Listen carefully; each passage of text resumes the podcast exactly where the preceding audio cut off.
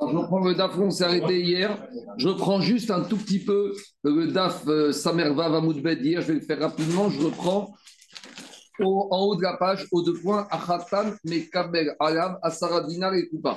On a parlé dans un Mishnah que lorsque le mari, le beau-père, amène une somme d'argent, le genre, le mari, il doit s'engager à abonder dans une espèce de fonds, de caisse, à peu près 10% de la somme que le beau-père va amener.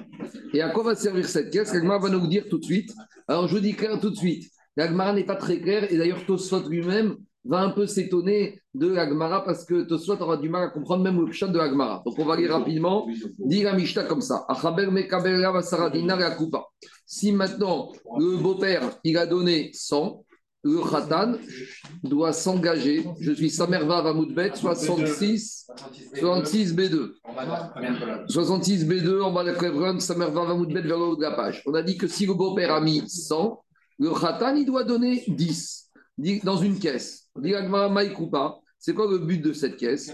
Amaravashi Kupa C'est une boîte avec laquelle la femme, elle va pouvoir se acheter de l'argent pour se maquiller et pour se faire belle. Et cet enseignement de la Mishnah que le beau-père, que le gendre, que le mari doit donner 10% de la somme que le beau-père a mis pour la dot. Et là, Birushalayim, c'est uniquement à Jérusalem, où là-bas les femmes avaient l'habitude particulièrement d'être très précieuses, de se maquiller. Donc, c'est pas qu'ailleurs elles ne se maquillaient pas, mais là-bas elles étaient très dépensières. Et donc, ce chiour le gendre doit abonder à 10%, c'est le chiour qui n'est qu'à Jérusalem. Mais en Galilée, le gendre devait donner aussi une somme, mais qu'en dirait que ce n'était pas 10% de la dot, c'était une somme moins importante. Maintenant, demandons à Bayer Ravashi, Bemane à Nishom, ou Bemane à Mitkabel. Et on a dit que quand la femme, avec son beau-père, avec le père, dans la dot, il y a des biens mobiliers, il y a la valeur estimée et il y a la valeur que le mari devra rembourser, la valeur réelle. On a dit que c'est toujours comme ça, l'estimation est toujours plus importante le beau-père, il va dire eh, tout ce que j'ai donné à ma fille, c'est toujours des exagérations. Même si ça vaut 50, il va dire ça vaut 100, ça vaut 200, regarde comme j'ai gâté. L'audit, il est toujours fait par le beau-père qui dit qu'il a fait beaucoup pour sa fille. Donc, les gens disent bon, les paroles du beau-père, c'est très gentil, mais moi, je m'engage qu'à 80% parce qu'il y a toujours une petite surévaluation. Les juifs, on est très fort un peu pour exagérer pour surévaluer, pour embellir la chose. Donc ici, quand on te dit que le mari doit mettre 10%, de cagnotte pour le maquillage, c'est 10% de la dot. Mais c'est 10% de la valeur que le beau-père a annoncé ou c'est 10% de la valeur réelle qui est mise sur la ketouba. Alors Agma pose des questions. Et par rapport à cette question, Tosot, il va s'étonner, il va dire Je ne comprends pas. Dis Agmara, quand tu me dis que le mari, il donne 10% de la somme, mané amit kabel, on va dire qu'il va donner 10% de la somme que lui, il a écrit sur la ketouba, donc pas la somme évaluée par le beau-père, la somme réelle. Donc le beau-père, il dit que ça vaut un million d'euros, lui, il estime à 800 000 euros, et on va dire que genre, combien il doit mettre dans cette cagnotte? 10%, 80 000 euros. Alors demande à Gmara, Beyom Rishon ou Bechoyom Beyom Est-ce qu'il doit mettre ça, cette somme-là, le jour du mariage, ou il doit, a priori, répartir cette somme au fur et à mesure du mariage? Est-ce que c'est un paiement cash qui doit mettre 80 000 euros d'un coup, ou peut-être qu'il va dire quoi? Ma femme, elle a une espérance de vie de 70 ans, 70 ans divisé par avec 360 jours, 80 000 dollars, ça fait une petite cagnotte de 5 ou 10 euros par jour. Avec ça, il va s'acheter une fois par semaine, il va aller chez Sephora, s'acheter son maquillage. Si tu dis que quoi Que cette somme, il doit en donner une partie tous les jours, Shabbat Rishona, au Shabbat ve Shabbat. Il va répartir cette somme sur la première semaine ou sur toutes les semaines à venir. Il va étaler cette somme sur les quatre semaines du premier mois ou sur toutes les semaines de chaque mois de la première année. Est-ce qu'il va étaler cette somme chaque semaine et chaque mois de la première année? Ou il va évaluer cette somme sur toutes les années à venir du mariage et Regardez ce que dit Tosfot. Tosfot, il te dit à droite, sur même le chat de cette Mara, le à droite, Guillaume Richon, Arbet miyot et abayot. Je suis, Jérôme, très étonné, dit Tosfot, de toutes ces questions de la Gemara, je ne comprends pas grand-chose. Les imiten parce que si tu dis qu'il va lui donner, comme on a 30, à la fin, on a dit qu'il va lui donner tous les jours de toute la vie. Alors dit, mais ah, oh, forcément, c'est 10%. Il faut un minimum. Parce que moi, je vous ai dit, il y a 80 000 euros. Si l'espérance de vie, c'est 60 ans, si c'est 60 ans à 360 jours, c'est-à-dire qu'il va lui donner un demi-centime par jour, ça ne sert à rien. Donc, qu'il va lui donner un peu plus. Mais s'il donne un peu plus, au bout d'un certain nombre de jours, de mois, ces 10% vont disparaître. Donc, comment après la femme, elle n'aura plus rien dans la caisse? Pour se nourrir Donc, elle doit être maquillée belle pendant les 10, 15, 20 premiers mariage et après, qu'est-ce qui reste? Il investit quand même. Il n'y a pas marqué. Non, la femme n'a pas marqué qu'elle les investit. La femme, elle les garde dans sa cagnotte pour pouvoir quoi? Pour pouvoir se servir dedans pour son maquillage. Il n'y a pas marqué que la femme, elle investit. Ça... mais lui, il a bien. Oui, mais lui, il te dit. Non, mais Charles, on a dit qu'il paye 10% par rapport à la somme d'origine qu'il a reçue. Il ne va pas devoir faire une réactualisation en fonction du bénéfice qu'il a fait avec la somme. C'est une somme fixe et c'est fini. Alors, qu'est-ce qu'il dit Tosfot? Tosfot, il te dit Kama Bim Era Dit Tosfot, même si la dot est importante, les 10%, combien de temps ils vont durer? 5 ans, 10 ans, 15 ans, 20 ans? Il y aura un moment, il n'y aura plus d'argent. Alors dit Tosfot, et itenra les kogmaneri kachet.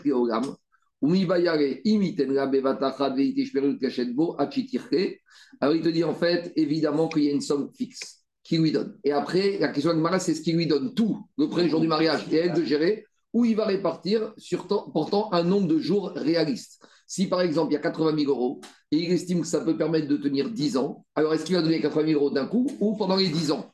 Mais après les 10 ans, dit Tosot, qu'est-ce qui se passe? Dit Tosot, ou Misham Mais après, ça ne plus rien. En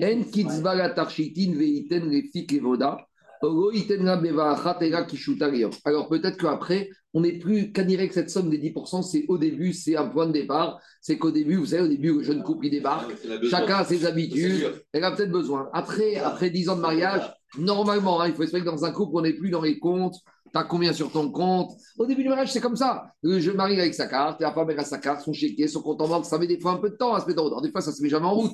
Mais il faut espérer qu'après un certain nombre d'années, on est monsieur, madame. D'accord? Euh, Moi, il y avait des gens ici, il y avait des gens ici il y a très longtemps, ils étaient quatre frères, ils avaient encore 70 ans, ils avaient encore un compte commun. C'est les vieilles mentalités du Maroc. vous imaginez ce que ça peut faire comme histoire Quand tu as déjà grand-père et tu as encore un compte commun à quatre frères qui sont chacun grands-parents. Donc, ça, c'est les vieilles mentalités d'Afrique du Nord. Mais là, normalement, un couple, au bout début, c'est peut-être un peu donnant, donnant, tu mets combien, je mets combien.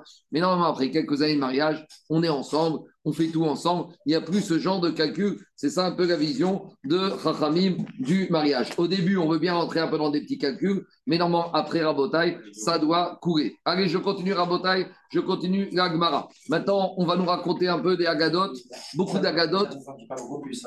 Non, t'es cool, c'est tes coups, donc on n'a pas besoin. On y va Rabotai. Dis Agmara, on y va. Dis Agmara. Amara Biuda Amara, Maasebevito, Nagdimon Ben Gurion. Alors nous raconte s'est passé quelque chose avec Nagdimon Ben Gurion. C'est le riche de Jérusalem. Alors pour bien comprendre cette Gemara, il faut se rappeler Gemara qu'on fait à Tisha B'Av, Gitin, Donvav, qu'à l'époque il y avait trois personnes milliardaires à Jérusalem Nagdimon Ben Gurion, Kalba Saboua, le père Rabbi Akiva, et Ben Tzitzit à Kesset. Pourquoi on l'appelait comme ça? Parce qu'il était tellement riche qu'il y avait une chaise à porteur en or, et quand on le portait, ces tzitzit, il traînait par terre, parce qu'il était, il y avait ses chauffeurs, il y avait ses porteurs. On l'appelait Ben Tzitzit à Kesset, ces tzitzit qui traînaient par terre. Et là-bas, à l'époque, à Jérusalem, il y avait le siège des Romains, avec Titus, Vespasien. Il y a eu une discussion entre guillemets les Chachamim et les Birionim, les voyous. Les Chachamim, Rabbi Yohan Ben Zakkai en tête, ont voulu transiger avec les Romains plutôt que de tuer et qu'il y ait la destruction du Beth On va faire drapeau blanc, on va leur donner l'autorité de la ville et on va euh, négocier avec les Romains une armistice, on va à une reddition. Et il y avait les voyous, ce qu'on appelle les birionymes, les sikrikim. De nos jours aussi, dans les journaux, des fois, quand ils parlent des extrémistes juifs qui, font qui sont en guerre, eux, ils disent hors de question. Et qu'est-ce qu'ils ont fait, ces voyous, pour ne pas que les juifs puissent négocier armistice Ils ont mis le feu à tous les entrepôts des trois riches de Jérusalem. Comme ça, maintenant, c'est fini. Les Juifs, ils étaient dans la famine, ils étaient obligés d'aller sortir faire la guerre. Donc, en tout cas, Nagdimon Ben Gurion, Ben Sida Kesset, ils ont perdu pratiquement toute leur fortune durant ce siège de Jérusalem. Et on va comprendre maintenant l'histoire de la Gemara. C'est la fille qui a, qui, a, qui, a, qui a, marché dans la. Non, c'est une autre. Ça, c'était Martha, Martha Ben Baït. Martha Ben Baït. Alors, quel rapport Attends, tu n'en es pas en rapport avec Kabbalah. Ici, non, on est. Martha Ben Baït, c'est les Juifs, les Juifs riches. Non, elle, c'était elle était riche. Il y avait trois hommes riches. Elle, c'était une femme riche à part. On y va. Diragmara Maasevito Gurion. Donc, qu'est-ce qui s'est passé? Il y a la fille de Nagdiman Ben Gurion Rabotai qui est devenue veuve Et donc, elle vient voir les Chachamim et elle dit sur l'héritage, sur la ketouba de, des héritiers de mon mari, il faut que vous me fixiez une somme pour me payer mon maquillage. Alors, Chachamim lui ont donné chez Peskuga Chachamim Arba Meot Zeuvim, les Kuba chez Bessamim, les Bo Bayom. Ils lui ont donné une somme très importante pour pouvoir justement continuer à se maquiller comme à l'époque. Amragahem, elle leur a dit. Ainsi, vous, s'ils arrivent pareil à vos filles, vous êtes tellement gentil avec moi que vous allez aussi gâter vos filles le jour où ça vous arrive. Donc, il y a une question est-ce que c'est une makala ou une bracha? Parce que s'il leur dit il vous arrivera ça, on a déjà eu ça. Alors, hier, à vendredi, les rachamim, ils ont pas voulu dire amen. Parce que ici, c'est une malédiction. Et là, il leur dit vous savez, quand vos filles elles seront veuves, je vous souhaite de leur fixer la même somme. Non, non, mais là, il- elle elle n'était pas devenue veuve encore. Elle, Non, non, elle, elle était veuve. Mais si elle dit, de la même manière que vous m'avez gâté en tant que veuve d'avoir cette somme-là, eh ben je souhaite aussi, vous serez bénis que vos filles, elles seront aussi gâtées. Sous-entendu, quand elles seront gâtées, quand elles seront. Donc là, ils n'ont pas répondu. Et là, ils ont répondu Amen. Ils ont répondu à Et rien. alors que là, ils ont pas Alors qu'hier, à vendredi, ils ont. encore Alors, alors, deux minutes. Laisse-moi juste. Il y a deux manières de comprendre. Il y a une manière de comprendre, c'était une malédiction, parce qu'elle n'était pas contente de la somme. Et il y a une façon de voir que quoi? Que même si c'était une malédiction, pourquoi ils ont dit Amen? Parce que c'est qu'elle était tellement gâtée que même tu lui donnes un million d'euros, elle n'est pas contente. Les Rachamim, ils disent Mais elle est folle, celle-là. Elle vaille que si ça arrive à nos filles, que si elles peuvent toucher une somme comme ça, on sera heureux pour nos filles. Donc on peut dire de deux choses l'une. Soit elle était contente, et ils ont dit Amen parce qu'ils étaient contents, ce n'était pas une malédiction, c'était une bracha qu'elle leur souhaitait. Soit elle n'était pas contente, les ils ont fait la part des choses. Ils ont dit qu'elle n'est pas contente, bah tant pis pour elle. Mais nous, on sait que c'est une somme tellement importante que même si ça nous arrive, eh ben, eh ben, on sera heureux que nos filles aient une somme si importante. Continue Agmara avec cette fille de Nagman Ben Orion, une histoire dramatique. Tanou Rabbanan, donc on est allé près à la destruction du Beth Amikdash avec Rabbi Yochanan Ben Zakkai. Donc Rabbi Yochanan Ben Zakkai, je vous raconte juste l'histoire rapidement, il a fait un stratagème pour sortir de Jérusalem pour négocier avec les Romains. Mort. Il a fait semblant qu'il était mort, ils ont sorti. Son neveu, qui était le chef des Birionim, Abbasikra, il a été dans le jeu, il est sorti, il a fait la paix avec Vespasien. Et après, il est revenu à Jérusalem, et c'est là qu'en revenant à Jérusalem, il se promène dans Jérusalem, et qu'est-ce qu'il voit? Il était sur un âne. Pourquoi on nous raconte ça? Alors, pour nous dire que quoi? Que, que quand le Rav, il est sur son âne, les Talmidim, ils doivent être derrière, et même, ils doivent même pas être au même niveau. C'est-à-dire qu'il y en a qui veulent dire que quand le Rav est dans la voiture, tu ne dois pas être dans la même voiture à côté. La voiture des élèves, elle doit être derrière. De la même manière que quand il y avait l'âne sur lequel il y avait le Rav, le Nissi, Roche Nissia, eh ben, les élèves, ils doivent être sur les ânes derrière. Et on a vu une Gemara où il y en a une fois, il a voulu dépasser avec son âne, et ça s'est mal fini. Il a un peu boxé. Alors, nous dit la Gemara, il était sur son âne, il était revenu à Jérusalem, et il sort de Jérusalem, les élèves, ils marchaient derrière lui. Mais Alchin Ben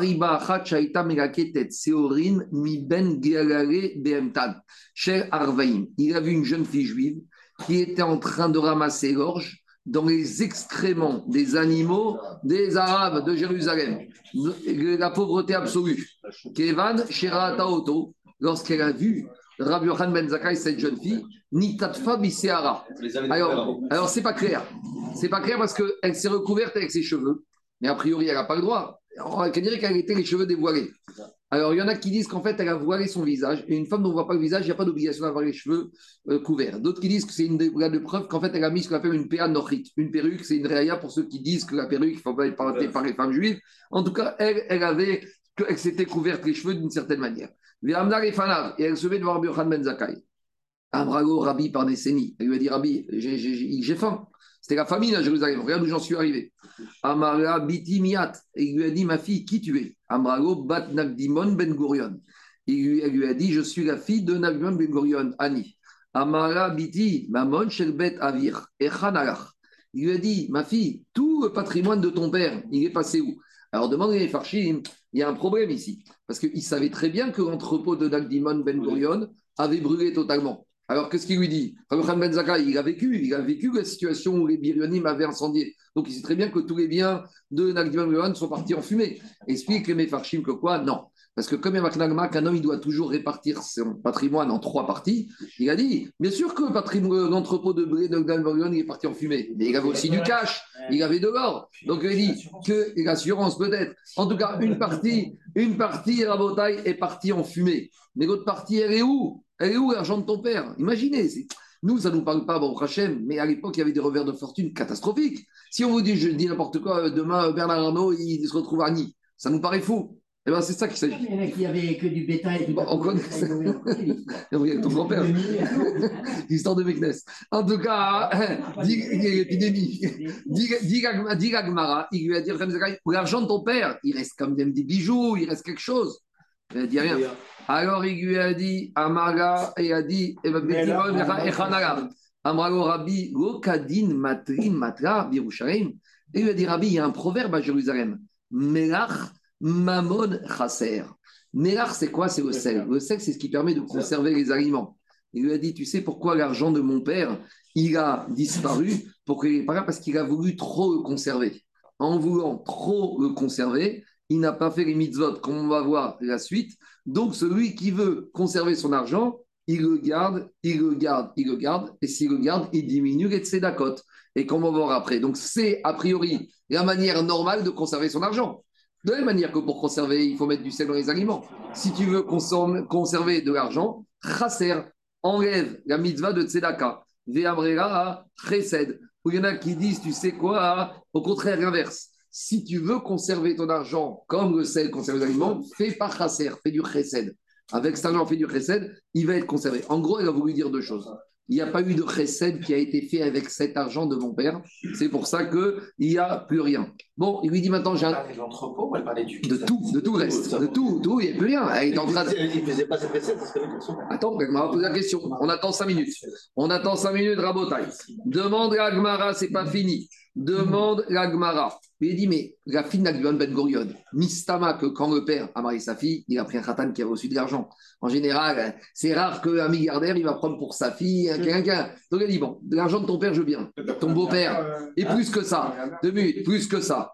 Anthony, si, si tu as été la fille de Magdimon Ben Gurion, quand ton mari t'a épousé, il a dû te mettre une ketouba très importante, parce que quand tu épouses la fille d'un milliardaire, même si tu n'as rien, tu te saignes, tu t'endettes, tu lui donnes une ketouba. Tu ne veux pas arriver la fille d'un milliardaire et mettre 2000 balles ou 10 000 balles de ketouba, tu es obligé de mettre plus. Donc il dit, bon, d'accord, ton beau-père, ton père, j'ai compris, mais l'argent de ton beau-père, la ketouba, il reste rien de tout ça. Même le père en connaissant ça de Attends, on va voir. Amrago, alors il lui a dit Veshelbet Ramir Echanou. Amra lui a dit Bazé Veibet Etze. Il a dit, tu sais, l'argent de mon beau-père, il s'est l'argent avec l'argent de mon père, il y a eu Batel Berov. Comme l'argent de mon père, il était maudit, et bien l'argent de mon beau-père aussi qui s'est mélangé avec, tout est parti en fumeux. Amrago Rabbi, Zahuratak Shechatam Tak Tuvati, il lui a dit Rabbi, tu te rappelles, tu étais à mon mariage, tu étais au crayon, au Ritz, c'est toi qui as signé à Ketouva. Et il lui a dit, il lui a dit, ouais, je me rappelle de cette somme, la somme astronomique de la Ketouva. Et là, Rabbi Khamedzra, il se tourne vers ses élèves qui étaient avec lui, qu'est-ce qu'il leur dit? Amaren, Talmidav, Zahurani, je me rappelle du mariage. Chez Khatam, quand ils ont signé pour la Ketouba le mari, qu'est-ce qu'il y avait marqué dessus? Haïti, Koreba. Quand j'ai lu la Ketouba le jour du mariage, il y en a qui disent de là, on voit la Chashivut qu'on doit donner au Rav à la Ketouba. Parce que c'est Rabbi Yochanan Ben Zakai qui a lu la Ketouba le jour du mariage de la fille de Nagdimon Ben Gurion. Donc, on dirait que c'était Chachouv que le Rav il fasse la Ketouba. Et il a dit Je me rappelle, ce jour-là où j'ai lu la Ketouba, qu'est-ce qu'il avait marqué dedans cette Ketouba? Il a dit Aleph Alfim Dina Reza Mibet Avia Michel Kramia. Donc, une somme énorme que le, beau, le père d'Agdimon a donné à sa fille en dot. Et à part ça, le beau-père, de l'autre côté, il a rajouté. Donc, pour dire qu'il y avait des sommes astronomiques et il n'y a plus rien. Bacha Rabbi Yochanan Ben Zakai. Rabbi Yochanan Ben Zakai, il a pleuré. Et là, c'est un peu temps, il a dit Amar, Ashrechem Israël. Heureux sont Israël. Quand ils font la volonté d'Akadosh Baruchou, aucune nation ne peut les atteindre. Mais, oui, j'arrive. Oh, il te dit au Bisman. Mais malheureusement, quand ils ne font pas la volonté d'Akadosh Baruchou, Mosran Beyad Uma Shefara. Vero Beyad Uma Shefara. Ils sont maintenant soumis à des, le peuple plus bas, les Aravim, imaginez, les Bédouins là-bas. Et oh, uniquement pas aux Goïm eux-mêmes. Dans les animaux de cette population la plus basse possible. La preuve, c'est qu'elle était en train de chercher la nourriture chez les excréments des animaux de ces Bédouins, de ces Aravim qui se trouvaient là-bas. Il y a une question que pose les Farshim. Quand Rabbi Khan a dit Ashrechem, c'est uniquement sur le bon côté, quand les Israël font Retsono Makom, ou même Ashrechem, quand les Bnei Israël ne font pas Retsono Shel Makom. C'est horrible de dire ça. Heureux sont les Bnei Israël que quand ils font pas la volonté d'Akashboro, ils sont punis et ils finissent même au niveau des animaux. Alors, demandez ça. Il y a deux manières de voir les choses. Alors, et il dit comme ça le Shevet Sofer. Shevet Sofer, Abotai, c'est le petit-fils du Khadam Sofer, il dit comme ça. Ashrechem al shemosram beyad uma shefala, Il faut être vraiment hongrois dur pour dire ça. Regardez ce qu'il dit. Il dit, comme mon père, premier chat, ça, il y a beaucoup de Farshim qui disent qu'ils acceptent la Xéra et que finalement ils vont trouvé très bas et grâce à ça ils vont faire teshuva et ils vont se relever. C'est-à-dire que même dans l'épreuve, on peut voir Ashrechem. Mais il a dit comme ça. Vous savez qu'au XVIIIe siècle, quand Napoléon a voulu envahir la Russie, il y a eu un grand débat dans les communautés juives. Est-ce qu'il faut prier pour Napoléon? Ou est-ce qu'il faut prier pour le tsar qui arrive à repousser les armées de Napoléon? D'accord? Il y a une grande dispute, principalement, on va dire, entre les Pitnaguet, les Lituaniens et les Chassidim. Et le Balatania, il a dit que lui, il priait pourquoi Il priait pour que le tsar y gagne. Et tous les élèves lui ont dit Mais Rabbi, avec le tsar, on a des pogroms, on est massacrés, il nous tue. Tandis que Napoléon, c'est la Révolution française, c'est la liberté, c'est la démocratie, c'est les droits de l'homme, c'est le consistoire, c'est le Sanhedrin, c'est tout, ce- c'est tout ce que tu. Ah bah, pas maintenant. Tu viens après, tu dans une heure, dans une heure. Alors, et qu'est-ce qu'il a dit Bah, Tania, je préfère être sous l'autorité du tsar, même dans la souffrance physique en pogrom, mais au moins il risque pas de nous assimiler. Les Russes, le tsar, il massacrait les Juifs, c'est vrai, mais il n'y avait pas d'assimilation possible. Tandis que les Lumières, la France, l'Allemagne, on va voir ce que c'est. Ils vont nous ouvrir les portes. D'abord, ils vont finir par nous massacrer, comme on a vu avec les nazis. Mais en attendant, en plus, ils vont nous tuer spirituellement. Et c'est ça qui dit chez Etzofer. Heureux les Israël, que quand ils sont en exil, regardez, qu'est-ce qui a sauvé le judaïsme d'Afrique du Nord? C'est d'être chez les Arabes. Il n'y avait rien à copier chez les Arabes. Ce qui a, en- en- en- ce qui a abîmé j'ai l'influence, c'est l'alliance. C'est l'influence française. Mais tant que les Juifs, ils étaient chez les, chez les-. Mais tant qu'ils étaient chez les Arabes, ils n'étaient pas assimilés. Il n'y a rien à prendre chez les Arabes. Tandis que quand ils étaient les Juifs en France, en Allemagne, en Italie, ils se sont perdus. Ça qui est Heureux les venez Israël, que même quand ils sont là, être sous l'autorité des Bédouins et des gens sans culture, il n'y a pas de risque. Au moins, on n'apprendra pas d'eux. Ma chienne Ken, si on était tombé dans les mains des Romains, des Grecs, des Occidentaux, là, c'est l'aneshama du Juif qui aurait été totalement exterminé. Là, tout aurait été perdu. C'est ça le Hashrechem, même de comment ça s'appelle. C'est ça le Hashrechem de, de comment ça s'appelle aussi chez l'Otim et Je finis, deuxièmement. Dans la paracha de la semaine, on va lire ce qu'on appelle Kitavo les malédictions. Kalot. Bon, c'est les malédictions qu'on va trans- transformer en Brachot, Bezrat Hashem. Mais dans les malédictions de Kitavo, qu'est-ce qu'il y a marqué? Il y a marqué Untanecha Hashem les roches, les anav. On, va te mettre à la tête et pas à la queue. Demande les Farshim, ça c'est qui qui demande cette question parce que je vais quand même citer, je ne sais pas ici. Il demande les Farshim pourquoi, très demandé pourquoi on n'a pas dit les roches, Vego la Ekev Chez l'être humain, c'est quoi le contraire de la tête? C'est le talon. Animal. Euh, Connais un animal qui a une queue? Ça On n'a pas de queue, nous. Donc pourquoi on aurait dû dire Ontara Hachem les roches, Vego Gaïkev Pourquoi on dit Antana Hachem les roches, Vego les anapes Sous-entendu que la malédiction, c'est qu'on va finir des fois les anapes. Alors qu'est-ce que ça veut dire? Alors explique, qu'est-ce qu'on voit ici? Ici, il y a marqué dans l'Agmara que quand je vois les Israël ne font pas la volonté d'Akadosh Baruch il les livre dans, au niveau des animaux les plus chefela. Et donc, l'animal, c'est quoi? C'est la queue de l'animal. Donc, c'est ça que la kavada du passo. C'est qu'on ne sera pas ékev au talon du goy. On sera au zanav, encore moins que sera. On sera au niveau du zanav, de la queue de l'animal du goy. Comme ça, on comprend ce passo, kuntana Hashem les roches, vero les av, et après malédiction, atatier les anav si tu ne fais pas retsono shel makom. C'est bon? Qu'est-ce qu'il y a, Charles? Non, euh, Hommage chez Fed, une nation obscure. Et nous, on a la lumière. C'est ça l'histoire. Donc, on ne peut pas s'assimiler à l'obscurantisme. L'or et mais c'est le soir, c'est le peuple du soir. Mais, ce qui est faire, c'est le bon côté. Oui. C'est que bah, grâce à ça, on n'est pas assimilé, on n'est pas mal influencé. Tandis que ceux qui sont assimilés avec les Lumières, dans les pays des Lumières, la France, l'Allemagne, on a vu comment ça a fini. On continue. J'ai une question. Donc, cette, cette deuxième histoire, elle est la continuité de la première. Bien sûr, Bon, c'est la même vie. bien sûr. Alors, comment ça se fait qu'elle est venue réclamer C'est à l'époque où il avait de l'argent. À l'époque où son mari avait de l'argent, elle était veuve, ou elle était jeune fille, ou elle était mariée. À l'époque, il y avait encore de l'argent, mais après, ça a tourné. Allez, on continue à Botaï. Maintenant, Agma, il pose une question. Venak Dimon Ben Gurion. Comment tu me dis que Nagdimon Ben Gurion, Il n'a pas fait de tzedaka? Pourtant, dans Agmara dans Gitin, on te dit que c'était quelqu'un de chachouv, Nagdion Ben Plus que ça, si Nagdion Ben ne faisait pas de tzedaka, vous imaginez que Rabbi Yochanan Ben Zaka, il serait venu au mariage de sa fille, c'est pas comme de nos jours. Le Rav, il venait au mariage de la fille Nagdion Ben c'est que Nagdion Ben Gurion, c'était un Talmid Racham et c'était un Baal Tzedaka. Donc demande à Gmara, il y a quelque chose qui ne va pas. Pourtant, Amrou, alors on a dit. Pourtant, quand il allait de la maison au Betamidrash, donc il allait étudier, on mettait des habits, des tapis de soie sous ses pieds. Ubaïn Anin. Donc, oui, pour ne pas s'user les pieds, on mettait tout un, un, un, parterre de tapis de soie. Et après, quand il entrait au Midrash, qu'est-ce qui se passait? Il disait aux pauvres prenez tout pour vous. Donc, imaginez la tzedaka qu'il faisait.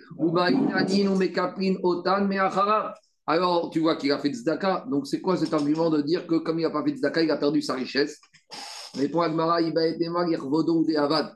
Peut-être que première réponse peut dire il a fait tzedaka, mais il le faisait pour sa gloire personnelle, pour son kavod. Deuxième réponse, je vais revenir dessus. C'est vrai que quand tu vois les sommes qu'il donnait, elles étaient astronomiques. Mais par rapport à sa surface financière, ce n'était pas si important que ça.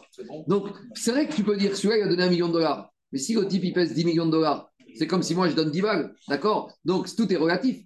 Euh, euh, D'accord? Intrinsèquement parlant, c'est vrai que c'était une somme importante mais la somme, tu dois toujours l'apprécier par rapport au patrimoine du donateur. Dit Agmara, comme ce proverbe perse araméen qui disent les fungamra shichana. Sachant la taille du chameau, tu vas mettre le changement. C'est-à-dire, plus le chameau est grand, plus tu peux charger. Donc, plus une personne est riche, plus une personne a de l'argent, plus il doit donner. Donc, ne regarde pas la somme qu'il a donnée. Regarde, est-ce que cette somme, en rapport avec son patrimoine, c'était proportionné? Alors, il y a quand même une question qui se pose par rapport au premier tirout. Parce que le premier on a dit que Nagion Meron, d'après le premier il a fait beaucoup de zdaka. Mais il faisait ça uniquement pour son kavod. Alors, je ne sais pas si vous vous rappelez qu'on avait vu une Gemara dans Rosh Hashanah qui disait comme ça qu'en matière de tzedaka, même si quelqu'un ne fait pas les Shem Shamaïm, eh ben, la mitzvah, elle compte quand même. Et la preuve, c'est qu'on a vu dans Rosh Hashanah qu'il y a un monsieur qui a un fils qui est malade. Et vient et il dit comme ça À Omer, Serazé Litzdaka, Almena Beni. Si un monsieur il dit voilà, je donne ce million de dollars à la mais pourquoi je le donne? Pour que à va écouter mes prières et que mon fils va vivre? Qu'est-ce que dit Agmara? Arézé, Tzadik, Gamour. C'est pas un Tzadik, c'est un Tzadik, Gamour. Donc, a priori, on voit de cette Mara dans Rosh Hashanah que quoi? On voit de cette Mara que même quelqu'un qui donne ici par intérêt, ça dit Gamour. De plus, ramène les Mefarshim, dans beaucoup d'endroits du Chasse, dans Ta'anit et d'autres, on a vu qu'on a le droit d'éprouver à Kadosh Baruch Hu avec Katzdakar. Il y a marqué Uchanunina Bazot. D'accord Je vous dit, il ne faut jamais éprouver à Kadosh Baruch Hu sur toutes les mitzvot, sauf sur une mitzvah sur la mitzvah de la tzedaka. Tu pourrais que le je te donne et je vais voir si vraiment tu vas me redonner à cercle et des chita cher. D'accord Donc, dans ce cas, on peut. Donc, ici, a priori, on ne comprend pas pourquoi finalement, Nagion il a donné pour son kavod. Au final, il a donné. Alors, pourquoi il a été puni? Alors, explique les Farshim qu'il faut différencier les choses. Disent les Farshim comme ça.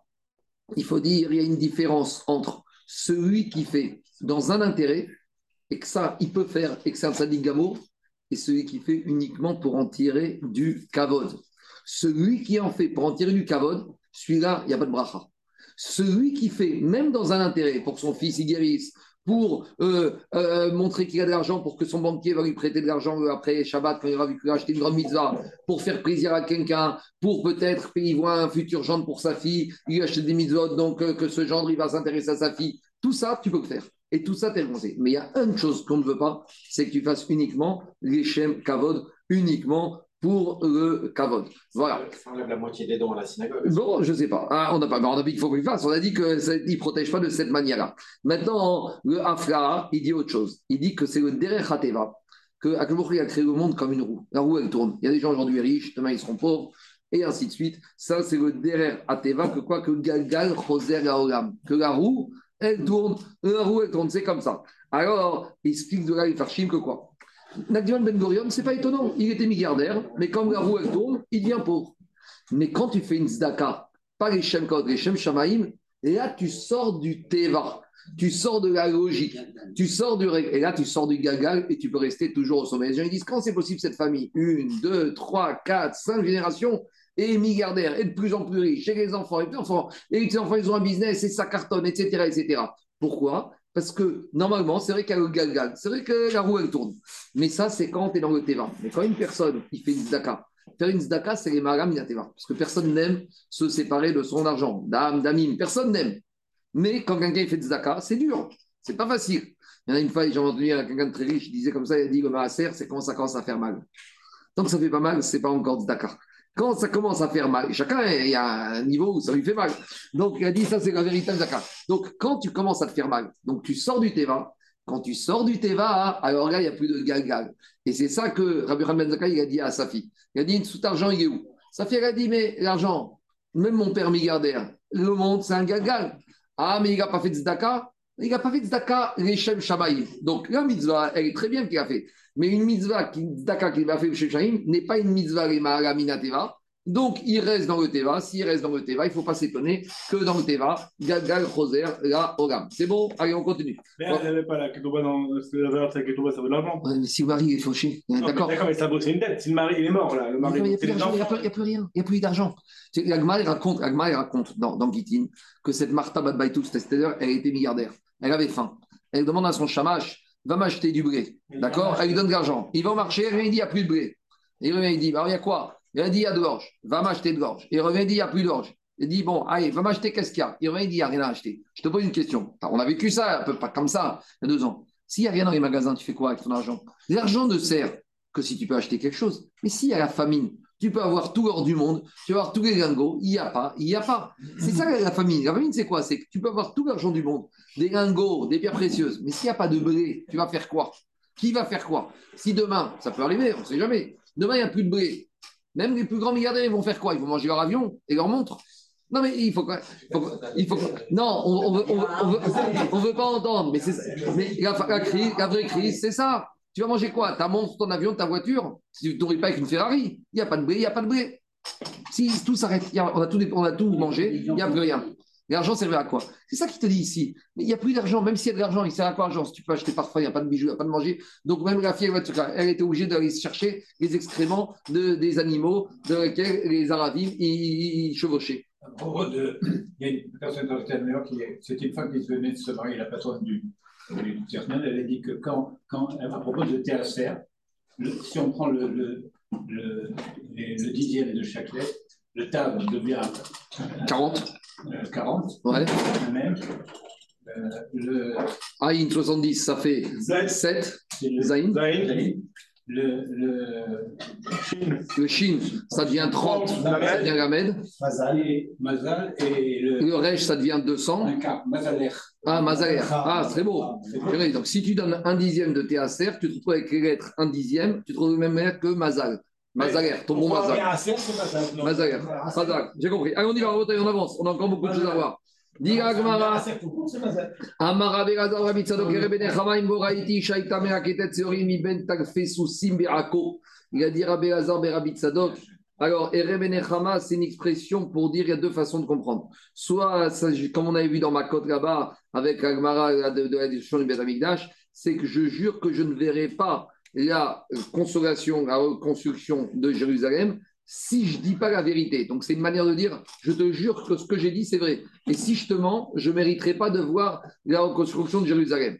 Et deuxièmement, deuxièmement c'est de dire justement, une fois que j'ai vu Jérusalem et la destruction dans cet état-là, je jure que je verrai, j'assisterai à la reconstruction. Parce que c'est la fameuse prophétie là-bas qu'on raconte dans ma côte, que de la même manière qu'il y a eu la destruction du deuxième Beth Amikdash, il y aura la reconstruction. C'est comme ça que Rabbi Akiva a consolé les autres Tanaïm quand ils ont vu le Beth Amikdash en feu et le renard qui sort de Beth Amikdash. Donc ça, Erem il a dit, regardez ce que j'ai assisté. J'ai assisté à la fille de Nagimon Ben Gurion qui ramasse de la nourriture tellement qu'elle a faim. Si j'avais pas vu ça, j'aurais pas été maintenant Mahamine que je verrais aussi la reconstruction. Ça, c'est la deuxième explication. Il a dit Raïti Shaita Meaketet Seorim, elle ramassait de l'orge, Mi Ben Talfe Soussim, Beako. J'ai vu Ako entre les les chabots des chevaux. Karati Alea Mikrasé, il a dit c'est à son sujet à elle que j'ai euh, lu le verset de Shirachirim. Imro Tederigach, Hayafa Banashim, Seigar Beguatson, Oreg Taïr. Imgo Tederigach, qu'est-ce qu'il dit Shkomi Amer Shkomi Imgo Tederigach, si tu donnes pas ton cœur, Hayafa Banashim, la plus belle des femmes, c'est pas une femme physique.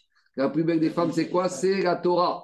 Donc, Shomer, il dit au Israël, Tederigach, si vous consacrez pas votre amour à quoi? Hayafa Banashim, à de garder la Torah. Alors voilà ce que vous avez. Seigar, sortez, Berikve Hatson. Euh, Vous allez poursu- poursuivre les talons du troupeau. Pourquoi? Pour ramasser leurs excréments. Uri et Gidiotair, Al tikre et.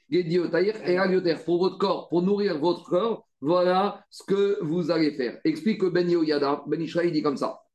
Il a dit de la même manière que les animaux, ils ramassent dans les déserts ce qui est dispersé, ce qui est éparpillé un peu partout, et ils mangent de ce qu'ils trouvent. De la même manière, vous, vous allez être dispersés et vous allez aller dans les déserts et vous allez en exil pour essayer de glaner et de ramasser un peu toutes sortes de choses de par là ça à cause de la famine.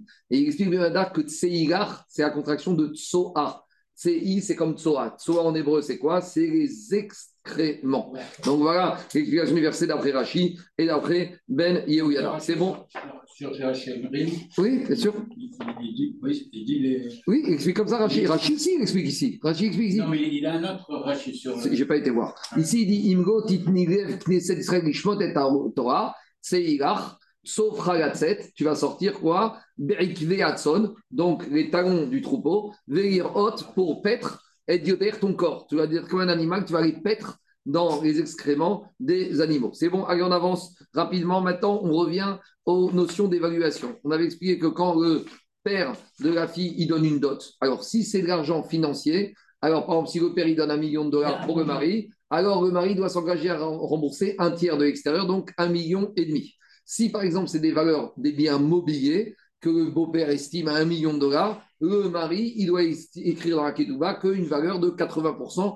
de 800 000. Maintenant, on arrive à ce qu'on a toujours aimé, ce que les gens aiment, c'est l'or. L'or, est-ce que ça varie, ça varie ou pas? Si le beau-père, il a offert des lingots d'or à son gendre, et que maintenant, qu'est-ce que le gendre, doit écrire dans la Ketouba que s'il va venir à divorcer ou il va être veuve, qu'est-ce que la femme, va récupérer? Est-ce que l'or, ça reste de l'or Est-ce qu'il doit payer plus que la valeur de l'or au jour du mariage? Est-ce que c'est moins? Et il y a deux sortes d'or. Il y a des or gros en bas, il y a des objets qui sont en or. Alors, est-ce que les objets en or, c'est comme de l'or, on va dire, et est-ce que l'or, c'est comme du cash? Qu'on peut faire business avec ou pas Parce que l'argent, on a vu qu'on peut faire des affaires, donc c'est normal que le mari doit rembourser plus. Mais l'or, est-ce que c'est monétisable? Donc, à l'époque, il y avait beaucoup d'or qui circulait, d'accord? Est-ce que c'est monétisable ou pas? Voilà, c'est a parlé de ça. Barava. Si maintenant le mari, il a donné, à, le beau-père, il a donné en dot des morceaux d'or. Donc, a priori, on va dire que c'est des lingots d'or. Il y a juste une petite nuance, c'est que à l'époque, il y avait lingots d'or il y avait des lingots d'or qui étaient frappés avec un tampon. Et par exemple, la Banque de France ou le roi d'Angleterre. Et ces lingots d'or avec le tampon, ils avaient plus de valeur que des lingots, des barres d'or stables. Vous comprenez ou pas? Il y a deux sortes d'or. Il y a de l'or qui, on va dire, avec une Avec tampon. papier ou sans papier? Non, mais non, non, les deux, c'est de l'or. Non, les deux, c'est de l'or. Mais quand, avec des tampons, la Banque de France, du roi d'Angleterre ou du roi de Babylonie, ça avait plus de valeur que stam un morceau d'or que acheté chez un, bi- chez, chez- chez- chez un bijoutier. On y va. Dit Rachel Maraba, Irni Sagoza, si le beau-père, il lui a donné des morceaux d'or. D'accord Comme la dot. Donc, avec cet, ar- cet or, il ne peut pas faire du business tout de suite. Tu vas acheter un immeuble, le monsieur va dire Attends, moi, je veux du cash. hein. Ton or, euh, moi, je ne sais pas quoi en faire, je ne connais pas. Moi, il me faut du cash. Mais d'un autre côté, l'or, ça ne se déprécie pas. Donc, comment on va évaluer l'or? Alors, à un tiers de plus ou à 20% de moins? Alors, qu'est-ce qu'il dit Rachel Herba Chaminoto, Véaru, Keshovio. Non, à la valeur réelle, il n'y a pas de déperdition ni d'augmentation. Donc, si le beau-père donne un million d'euros, le mari doit s'engager à rembourser un million et demi parce qu'un million d'euros, il va en faire du business. S'il lui donne un million d'euros de- d'objets, il va lui rembourser que 4 800 000. S'il lui donne un million d'euros d'or, vous savez combien il écrit? Un million d'euros d'or. Parce que l'or, on ne peut pas faire du business avec, donc il ne doit pas rembourser plus. Mais d'un autre côté, ça ne se déprécie pas. C'est bon? C'est clair ou pas? Ça, c'est l'enseignement de Rabbi Shen Baraba. Object, Agmara Métivé, pourtant on a objecté. Azahar, pourtant on a dit dans une braïta que les morceaux d'or, Aréou, Kekerim, c'est comme des ustensiles. Donc quand on parle d'ustensiles, par définition, un ustensile à grain, ça se déprécie. Maïrav, Kekerim, Shel Kesef, des peut-être c'est comme des ustensiles en argent. Prenez l'argenterie, prenez les couverts euh, Christophe que vous avez achetés avec euh, l'argent de votre mariage. Aujourd'hui, est-ce que ça vaut la même somme? Ça ne vaut pas la même chose.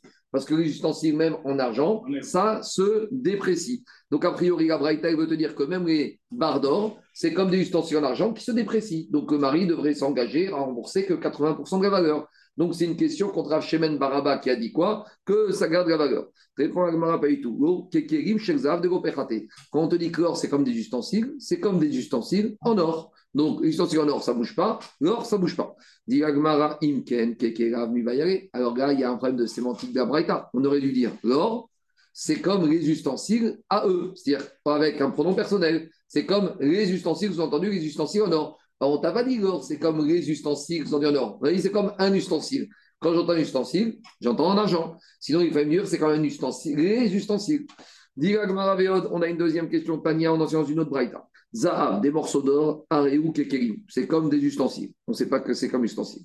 Dinare Zahab. Alors là, c'est ce que je vous ai dit. C'est des lingots d'or qui sont frappés avec un tampon. Et ceux-là, hein, ils sont euh, vendus dans le commerce. C'est-à-dire qu'avec ça, tu peux payer. C'est comme euh, louis d'or. voilà, des louis d'or qui sont monétisables. Alors, Ariel, Kixafim, comme ils sont monétisables, ces lingots d'or frappés, c'est comme du cash, puisque tu peux acheter des immeubles avec, tu peux faire du business, tu peux les faire prospérer. C'est c'est talons or. Et or, le vrai or, pas le, le- le morceau d'or que tu achètes chez le bijoutier. C'est le vrai lingot, Banque de France, avec le louis d'or, le Napoléon, les pièces qui a vraiment une valeur monétisable. Je m'explique. Si tu vas chez un agent de change, tu vas là-bas à la bourse, là-bas, à Paris, il y a plein de magasins là-bas. Si tu viens avec un morceau d'or, il n'y a pas une valeur vraiment. L'un, il va te dire 100, l'autre, il va te dire 80, l'autre, il va te dire 120. Si tu vas avec un Napoléon ou un, un Louis d'or, la valeur, elle est fixe. Donc, c'est de ça qu'on parle ici. On y va. On- je continue Rabotai. Rabban Shon Gamriel Omer, Bimkom Shena Agouche chez Portad. Dans les endroits où même ces, ces, ces, ces barres d'or, on ne peut pas les monétiser, Chaminotan, on va les évaluer, VRN, VCHVN, et on leur donne une valeur fixe comme ils valent. Demande à Gmar, mais c'est attention de Rabban Shon Gamriel. Aheya. Sur quelle partie Aïe, sur quelle partie il s'adresse? Est-ce qu'il s'adresse sur la première partie de la Braïta, à savoir sur l'or, ou sur les, barres d'or, ou sur les vrais lingots d'or? Il est assez facile, tu me dis qu'il s'applique sur les lingots d'or qui sont frappés. Alors, Mikal de Tanakama, ça vient comme Shinagu chez les portables. C'est-à-dire que Tanakama, il est qui te dit que même dans les endroits où tu ne peux pas les monétiser, alors tu dois rajouter un tiers. Mais si tu me dis que dans les endroits où tu ne peux pas les monétiser, tu dois rajouter un tiers, c'est faux. Parce que quand est-ce qu'on rajoute un tiers? Quand cet argent, tu peux en faire du business. Mais comment Tanakama, il peut imaginer que des endroits où tu ne peux pas monétiser ces lingots d'or, le mari doit payer un tiers de plus. Mais il va dire, monsieur, je ne peux rien faire moi avec cet argent. Alors il te dit, Mikal Tanakama, Savara Figube Makom chez Nagu, chez Gore Portana Gonafke. Ils ne sortent pas dans le commerce. Et là, là, il faut dire de quoi on parle. Il parle à Recha. Sur la première partie, qu'on a dit que l'or, c'est comme les ustensiles. Et Amar, voici ce qu'il a voulu dire. Za'av Areu Kekerim. Tanakama, il te dit l'or, c'est comme les ustensiles. Maïkerim, de quel ustensile on parle? Kerim Shel Kesef, les ustensiles en argent, et qui peut finir par se déprécier.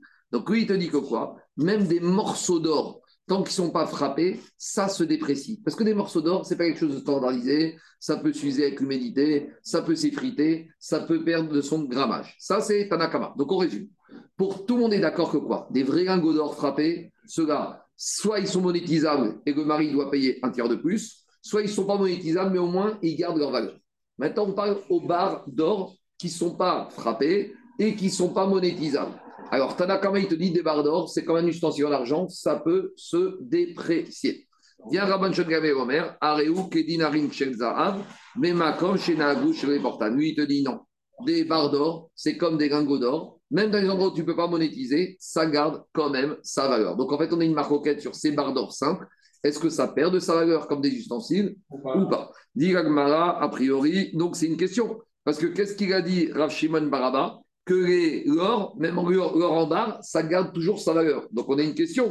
Dit Tosfot, Alain, ici on objecte à Rabbi Shimon Baraba, une braïta, et on objecte Rabbi de Tanakama de la braïta. Dit Tosfot, Tanakama il a dit que les barres en or, ça se déprécie. Et Shimon Baraba, il a dit non, des barres en or standard, ça se déprécie pas. Donc, on pourrait dire qu'il va comme le deuxième sens, mais Tosfot dit non, on lui objecte par rapport à Tanakama. Lui, dit que des barres en or, ça ne se déprécie pas, et Tanakama dit ça se déprécie. Alors, comment on répond à cette question? On fait marche arrière et Ogama Sefa. Il faut dire que quoi? À nouveau, que Rabban Shimon Gamliel, il parle de la deuxième partie de la Braïta, qui dit que des, euh, pièces en or, des barres d'or, c'est comme du, monétaire, ou des nafke, ayédé atrak. Mais la discussion ici, c'est la suivante. Si tu as 100, un do- 100 dollars, 100 dollars, tu les monétises partout. Un lingot d'or, il y a des endroits où ça se monétise, d'autres endroits où ça ne se monétise pas. Et donc, la question, c'est la suivante. Quelque chose qui ne se monétise pas, c'est liquide sans être liquide. Quelque chose qui est liquide sans être liquide, est-ce que ça s'appelle du cash ou ça s'appelle pas du cash? Est-ce que tu vas dire, oh, comment ça s'appelle, au mari, bah, tu as quand même du lingot d'or. D'accord, euh, tu vas à Tombouctou ou en Asie, ça ne se monétise pas. Mais tu vas à New York ou tu vas à Francfort, ça, ça se monétise. Tu vas dans un endroit normal. Tenakama, Marsavar, Kevan, Denafke, Meshaprinan, là, puisque Tanakama lui pense, puisque tu peux les monétiser, alors qu'est-ce qui se passe? Alors ça veut dire que le mari, il doit rembourser un tiers. Omar Savar et Rav te dit Kevan, Degonafke. C'est vrai, mais des lingots d'or, même frappés, des fois tu débarques dans tes pays, on va dire je ne veux pas te les prendre. Alors, c'est pour ça qu'on ne doit pas rajouter un tiers, mais au maximum, ça reste comme sa valeur. Deuxième. Convertible au prix d'un effort ou Voilà, mais 100 dollars, tu les sors partout dans le monde, ils sont valables. Un lingot d'or, tu ne pourras pas payer ton taxi avec, tu ne pourras pas payer ton restaurant avec. Tandis que 100 dollars, c'est monétisable. Donc le mari va dire écoute, moi, tu me donnes une dot en lingot d'or. D'accord, c'est vrai que c'est possible. Mais moi, déjà, c'est pas facile de trouver des bonnes affaires. Si en plus, au moment de payer, je ne peux pas payer, donne-moi du cash, ça ira mieux. Et en tout cas, je ne peux pas te rembourser un tiers de plus sur de quelque chose qui n'est pas vraiment monétisable partout. Si la valeur baisse, il doit combler? De- du lingot d'or. Non, il donne un lingot d'or. Mais si le lingot d'or, il valait 10 000 dollars Il que rend il un lingot coûte 5 d'or. 000 dollars. Il rend un lingot d'or. Il a reçu un lingot d'or frappé, il rend à sa femme un lingot d'or frappé. Même si ça fait x10. Même si ça fait fois 10, même si ça divise par 100. C'est pas, alors on verra dans le métier, est-ce que c'est pas du ribit On verra, on a déjà parlé hier, mais on verra dans le métier en détail. Ça, cette question, c'est la question générale. Je t'ai prêté un lingot d'or. Toi, tu m'as dit, prête-moi 1000 euros. Moi, qu'est-ce que je fais? Je t'amène à la synagogue, un lingot d'or. Tu vas me dire, c'est quoi? Tu dis, bah, regarde, ouvre la bourse, tu verras que ça vaut 1000 euros. D'accord? Donc maintenant, tu viens dans une semaine et tu te dis, rends-moi mon lingot d'or. D'accord? Maintenant, qu'est-ce que tu fais? 1000 Tu euros. rends 1000 dollars en cash, 1000 euros en cash. Mais je te dis, mais attends, entre-temps, l'or, il a pris 20%. Donc, est-ce que ça s'appelle du ribit ou pas du ribit? Vous avez compris ou pas la question? Donc, ça, c'est ce Et qu'on à appelle le changement. C'est quand tu vends quelque chose par rapport à payer une matière que tu convertis au jour du prêt en argent. Est-ce que tu as prêté de l'argent ou tu as prêté cette matière? Et si le prêteur il dit Mais attends, moi je ne veux pas faire ribit, mais moi je t'ai donné un lingot d'or, Rends-moi. un lingot d'or. Est-ce que ça s'appelle ribit, minatora? Est-ce que ça s'appelle ribit, midera banane Est-ce que ça s'appelle afkat ribit? Quand on fera Baba Mitzia, Perek Zounécher, on aura 30 pages, on va tourner ça dans tous les sens. Ben oui, c'est. Quoi? Il y en a qui disent que c'est la poussière de ribit. Il y a trois ribit. Il y a ribit minatora, ribit midera banane et afkat ribit, poussière de ribit. On y va, on y va, Rabotai. Deuxième réponse d'Agmar, il il va être Emma, il faut dire que tout le temps, il n'y a pas de et Mersara, il manque quelques sous-titres. C'est Achikatane. Zahav, Areu, Kekerim. L'or, c'est comme des ustensiles en or, il n'y a pas de dépréciation, mais ce n'est pas monétisable. Donc le mari, il donne la valeur de lingot d'or et c'est tout. Dinar maintenant des, des barres d'or. Un réen qui s'affine. Alors, comme les barres d'or qui sont frappées, tu peux les monétiser le mari doit rajouter un tiers. Bah, mais à quelle condition il rajoute un tiers Bema comme chez Nago et Portan, si c'est un endroit où c'est monétisable. Avec Bema comme chez Nago et Portan, Chaminotan, Verien, Bichaven. Si c'est pas monétisable, on les évalue à leur valeur et c'est tout, livré Rabban Shimon Ben Gamriel. Chez Rabban Shimon Omer, Bema comme chez Nago et Portan, Chaminotan, Verien, Bichaven. Donc, en gros, pour Rabban Shimon Gamriel, lui, ce qu'il apprécie, c'est la liquidité de cet or.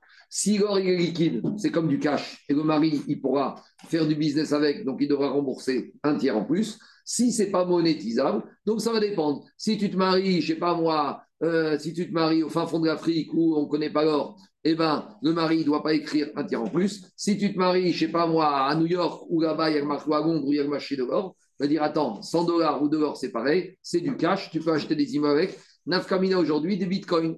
D'accord? Si le beau-père, banque il a donné un petit portefeuille de bitcoin à son gendre, est-ce que le gendre, il doit rembourser C'est monétisable ou c'est pas monétisable? D'accord? On peut trouver Nafkaminot même de nos jours. Demande à Gmarami Kolmakom, Kekera Mibayare. On a un problème, parce qu'on a un problème de sémantique dans la Braïta. Même si on dit que pour un que c'est tout comme de l'or, on aurait dit l'or, c'est comme les ustensiles en or. Dit Agmara Kashia. On a un problème. Et donc, à cause de ça, Agmara il donne une autre réponse. Iba et Tema. Donc, en fait, les deux braïtot, les deux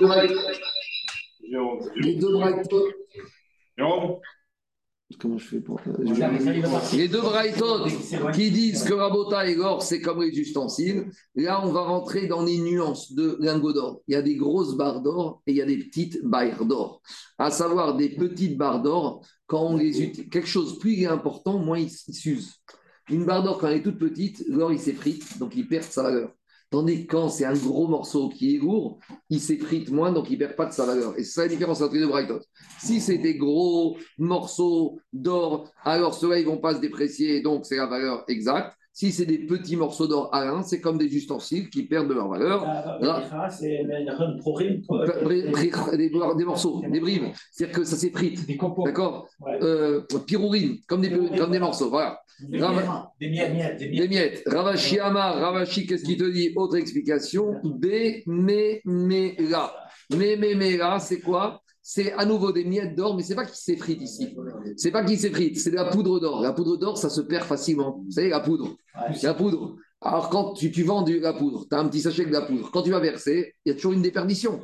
Et après, ainsi de suite. Donc, il te dit, le, le genre, il a reçu quoi? Une bourse avec de la poudre d'or. Il dit, d'accord, c'est vrai que quand je pèse, ça vaut un kilo.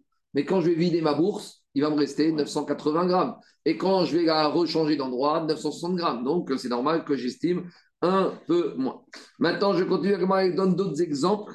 Et ici, on va aller à l'époque, en gros, maintenant, on est obligé de bouger. Que dans certains endroits, les, les beaux-pères, ils étaient dans l'immobilier, ils donnaient des biens immobiliers. Dans d'autres endroits, ils étaient dans l'or, donc ils donnaient des lingots d'or. Mais il y a d'autres endroits où les beaux-parents, ils donnaient leur fonds de commerce, ce qu'ils avaient comme marchandises, leur stock. Ils sont dans le négoce, d'accord? Quelqu'un du sentier, il va donner des habits. Un dentiste, il va donner, je sais pas quoi, des fraises ou des implants. Chacun, il va donner, chacun, il va donner ce qu'il a. Alors, des chèques clients. Encaissé. Ne mettez pas là-dessus. À quelle heure je vais Je vais mettre On y va, Rabotai. Un intellectuel, il va donner sa tête. Pas un libraire, il va donner des bouquins. On y va. Amarabi Anaï. Bessamim Sharantoria. Les juifs d'Antochi, ils étaient très dans les parfums, dans les aromates. Alors, Ariel, Kiksafim.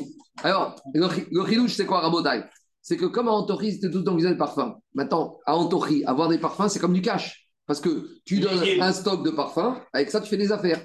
Donc, prenez. Nous, on avait vu dans la Mishnah trois choses le cash, bon, le bien immobilier, le cash et les objets. Le cash, comme c'est avec ça tu fais du business, le mari, il devait s'engager à rembourser un tiers de plus. Mais si maintenant, à Antochi, il n'y a pas du cash qui circule, c'est des parfums. Donc, si le beau-père, il offre une caisse de parfums Saint-Laurent ou Christian Dior, eh bien, ça, avec ça, le gendre, il peut faire du business. Donc, il devra s'engager, à grâce, il devra comme ça. Donc, il devra s'engager le gendre, même si c'est un bien mobilier, à mettre un tiers de plus que ce qu'il a reçu.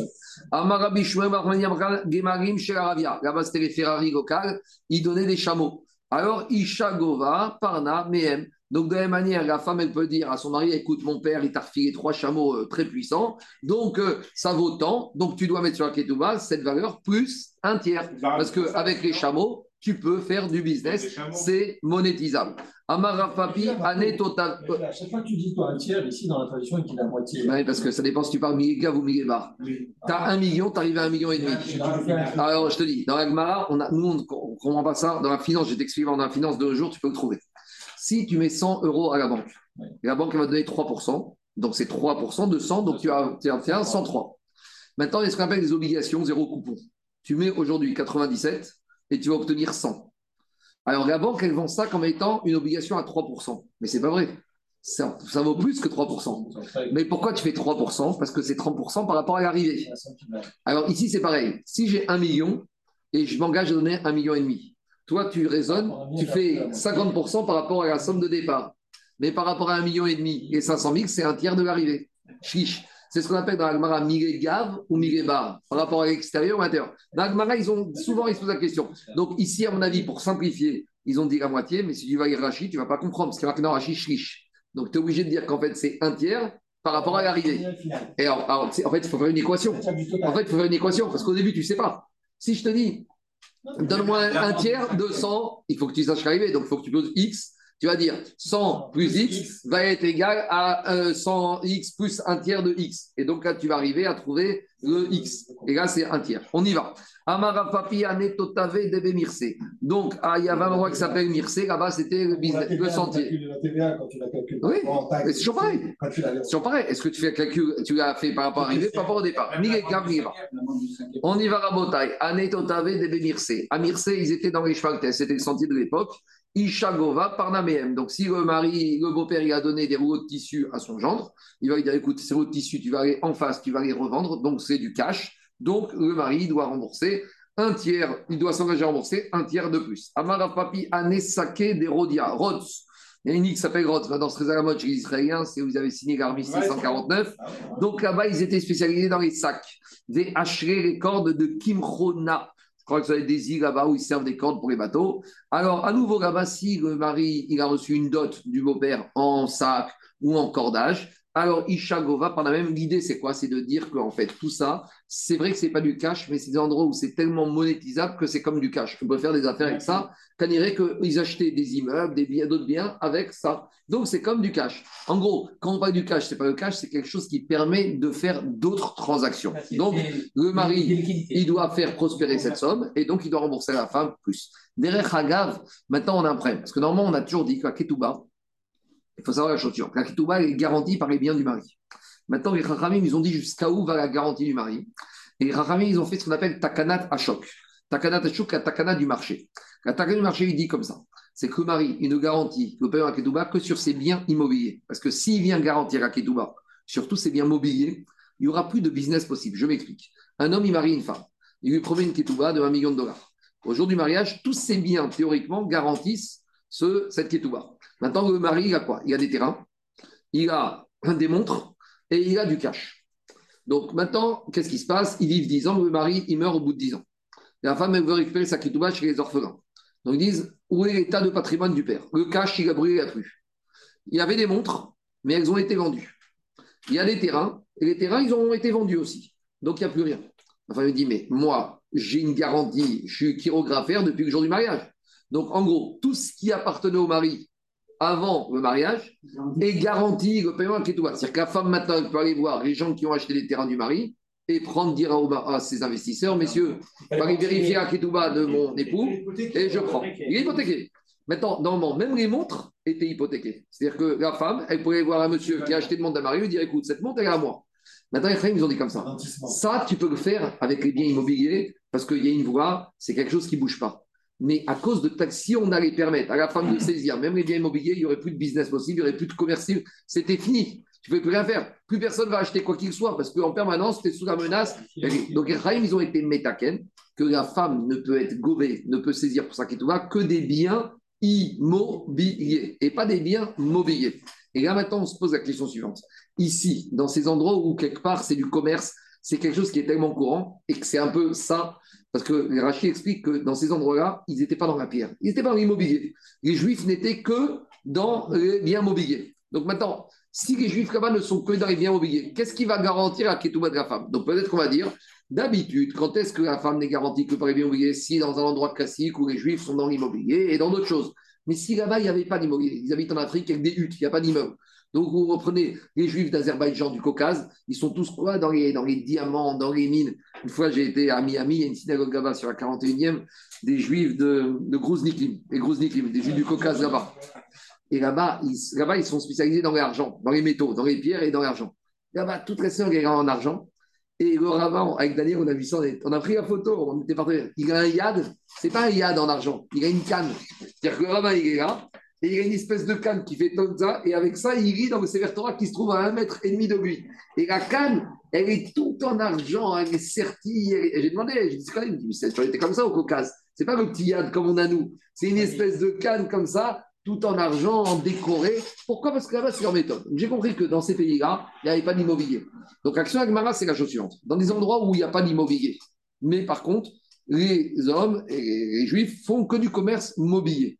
Est-ce que les femmes elles pourront saisir les biens mobiliers pour le permettre d'Akituba ou on a la takana des chocs qui est absolue? C'est clair ou pas la question? C'est une vraie question. Les Juifs n'avaient pas le droit d'acheter des animaux. Il y a rien, sûrement aussi ça. Donc maintenant, la femme, donc maintenant, Eric, la femme, la femme, elle est lésée.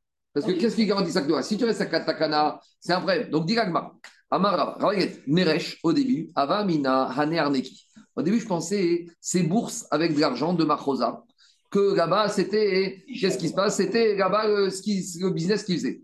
Isha Gova Parna mais Là maintenant, Parna, c'est Akituba. Une femme, elle pourra saisir ses pièces bien que d'habitude, on n'a pas le droit de saisir des biens immobiliers pour le paiement de la ketouba, ici, il a dit Rava, au début, je pensais qu'il n'y a pas le choix. Ici, c'est comme ça. Maïtama. Pourquoi je disais comme ça? Asmartayou, Arayou. Quand la femme, elle s'est mariée, elle sait très bien que son mari n'a pas d'immobilier parce que là-bas, il n'y a pas d'immobilier. Donc, elle, quand elle a été mariée, dans sa tête, elle compte sur quoi? Elle compte sur ce bien mobilier. Mais il a dit quand j'ai vu qu'il y a certaines femmes qui prennent leur ketouba, justement, qui s'est sur ces biens mobiliers. Et qu'est-ce qu'elles font après? Et dès qu'elles vont trouver des terrains, elles vont vendre ces biens mobiliers pour acheter des terrains, des biens immobiliers. Amina, je me suis dit, asmartayu haraou. En fait, qu'est-ce qui se passe? Si une femme, dès qu'elle obtient de l'espèce ou un bien immobilier, elle va acheter un terrain. Ça prouve que dans sa tête, elle n'a confiance que quoi? Que dans l'immobilier. Donc, c'est-à-dire que finalement, elle ne peut plus maintenant saisir le bien immobilier. Ça fonctionne comme ça. À quelles conditions Rava aurait été d'accord qu'une femme, pour sa kitouba, elle saisisse des biens mobiliers C'est si elle croit dans le mobilier? Et si elle croit dans le c'est-à-dire qu'elle va saisir des parfums, elle va saisir des sacs. Mais qu'est-ce qu'elle va faire après avec ces parfums, ces sacs? Elle ne va pas les vendre, elle va les garder. Si elle les garde, ça prouve qu'elle croit dans cette valeur-là. Donc si elle croit, donc c'est qu'elle compte dessus. Et quand on a vu que les femmes, dès qu'elles ont bien kitouba en parfum, en sac, la seule chose qu'elles faisaient, elles se débarrasser de ça, et elles allaient acheter de la pierre, ça prouve qu'elles n'avaient aucune confiance dans ça. Donc, si elles n'ont aucune confiance dans ça, on ne peut pas se permettre de saisir ça parce que la Torah et la et m'ont donné une garantie sur quelque chose que la femme a confiance. Mais si maintenant ça n'a aucune valeur, donc je ne veux pas donner. Vous n'êtes pas d'accord? Non, parce qu'il n'a pas répondu à la question, c'est que s'il n'y a pas d'immobilier, qu'est-ce qu'il Il n'a pas répondu à la question. Alors, alors, juste, en gros, la réponse, elle, revient un peu en contradiction avec tout ce qu'on a dit précédemment. Parce qu'on te dit, il n'y a pas d'immobilier, puis la femme, putain, elle vend et elle trouve l'immobilier. Il faut dire comme ça. C'est-à-dire, il y a de l'immobilier. Mais les juifs, comme tu as dit peut-être, ou quoi, ou là-bas, ils n'ont pas d'immobilier. Donc, est-ce que à cause du fait que là-bas, c'est pas comme ça, on accepte de changer? Alors, Rabbi te dit, j'aurais accepté de changer si elle-même, la femme, elle rentre dans ce jeu-là. C'est-à-dire qu'elle a confiance dans les valeurs mobilières. Mais quand, mais quand j'ai vu, je ne change pas. Elle ah bah, elle a qu'à demander des garanties de terrain. Avant de se marier, elle a qu'à dire à son mari, très toi, tu n'es pas dans l'immobilier, bah, tu m'achètes un terrain, tu m'achètes un studio qui me garantit au lieu d'avoir 100% de ton stock en mobilier, tu vas consacrer 2% à m'acheter un terrain. Donc, Ravaille a dit j'aurais été prêt à leur donner cette, euh, cette dérogation uniquement si j'avais qu'elles y croient dans le mobilier. Mais si elles n'y croient pas, ça ne peut pas être une garantie pour elles. Allez, on continue à il faut qu'on avance. Hein, c'est pas compliqué, il y a beaucoup d'histoires, mais maintenant on y va. Donc maintenant, hier, on a parlé du beau-père très généreux qui donne beaucoup pour sa fille. Maintenant, il y a des beaux-pères, ils ne veulent rien donner. Vieille mentalité, moi, on ne m'a pas aidé, donc euh, débrouille-toi. je t'aime beaucoup. Quoi? Maintenant, piano. Maintenant, piano. piano. voilà, le jour de la demande, le beau-père, il dit, le jour de qu'est-ce que tu me donnes Que piano. C'est 26 euros et voilà.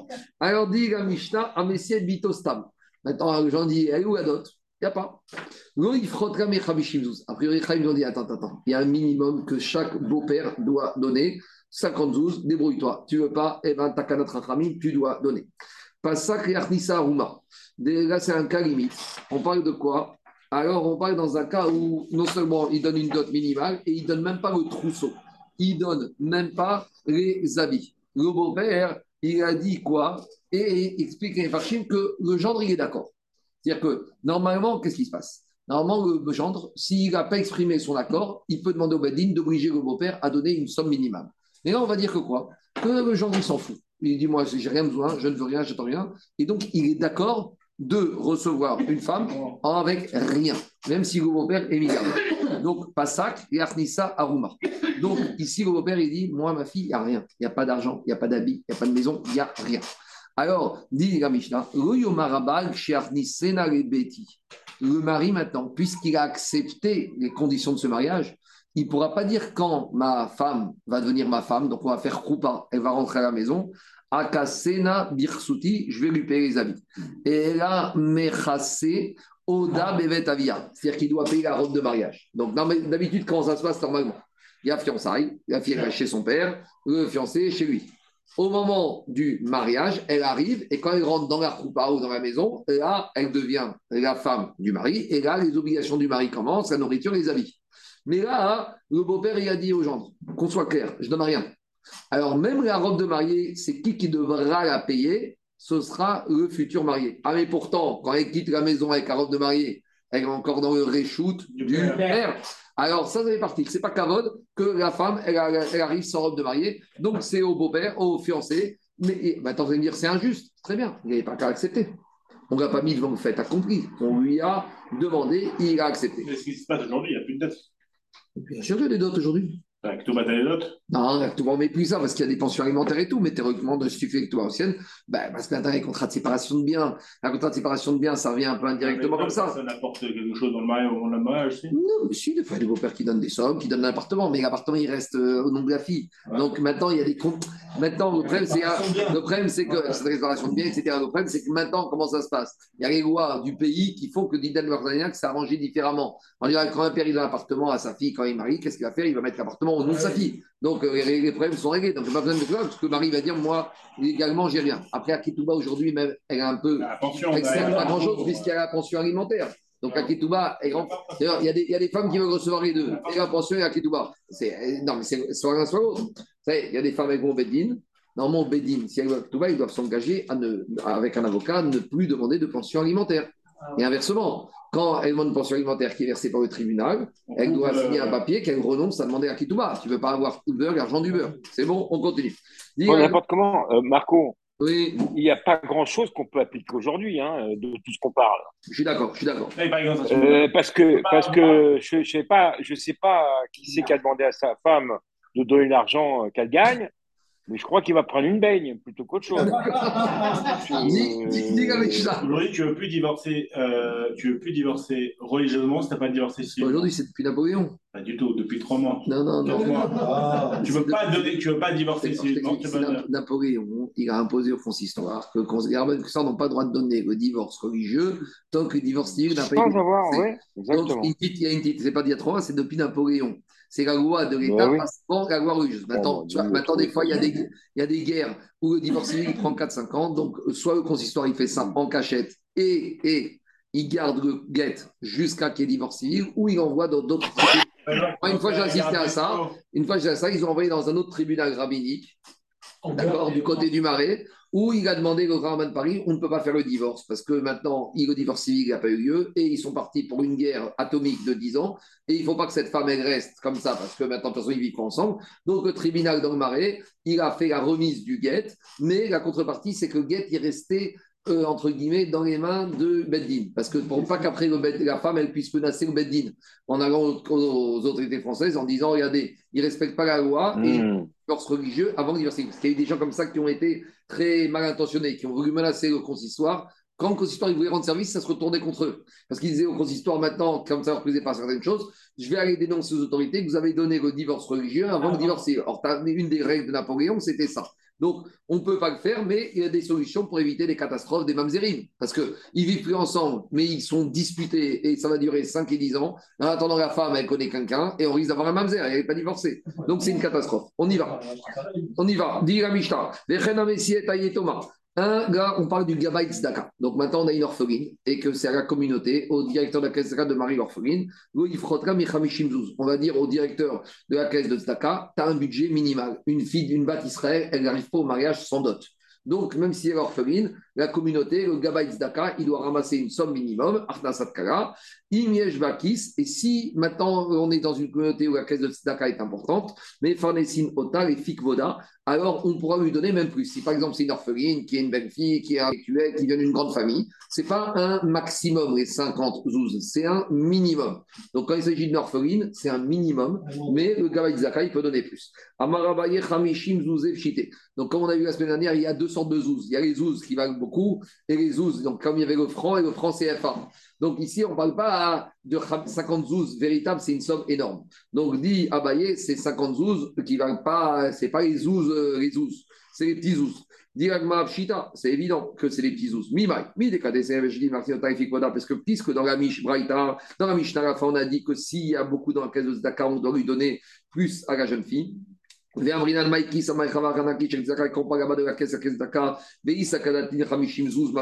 Si tu avais une avamina de dire qu'on va lui donner les vrais 50 zouz, Imiesh Bakis de la caisse d'Aka, Kamaya Vinanra, on va vider la caisse de Zaka, c'était une somme très importante. Et Rashmamina, Hamishim Zouz cité, la caisse de Zaka, minimum qu'il doit donner, c'est 50 zouz pas shoot. S'il peut donner un peu plus, parce que la fille, elle vient d'un kavod supplémentaire, on lui donne plus. On continue. Si maintenant on a un orphelin et une orpheline qui n'ont pas de quoi manger. Donc ils viennent chez le Gabay Zaka en disant on est orphelin et le Gabay Zaka, il doit leur donner à manger. Alors, qu'est-ce qu'on a dit? À qui on doit d'abord donner à manger en premier? Mais Farnesi et Taïtoma, attendre. Pourquoi? Parce que dit Rashi et Agmara, on donne à l'orpheline et l'orphelin, s'il n'y on lui dit Monsieur, c'est vrai, tu n'as pas à manger, mais toi, tu peux faire les portes. C'est pas cavote qu'une jeune fille juive, elle va faire les portes. Ven Isha Darka La Chazor, c'est pas le. Maintenant, le char, il dit comme ça. Si maintenant cette orpheline, on voit que de toute façon, elle fait déjà les portes, alors là, dans ce cas-là, on aurait pu, on aurait pu dire que ben, ça ne change rien, on va donner à part égale, et de toute façon, elle fait déjà les portes.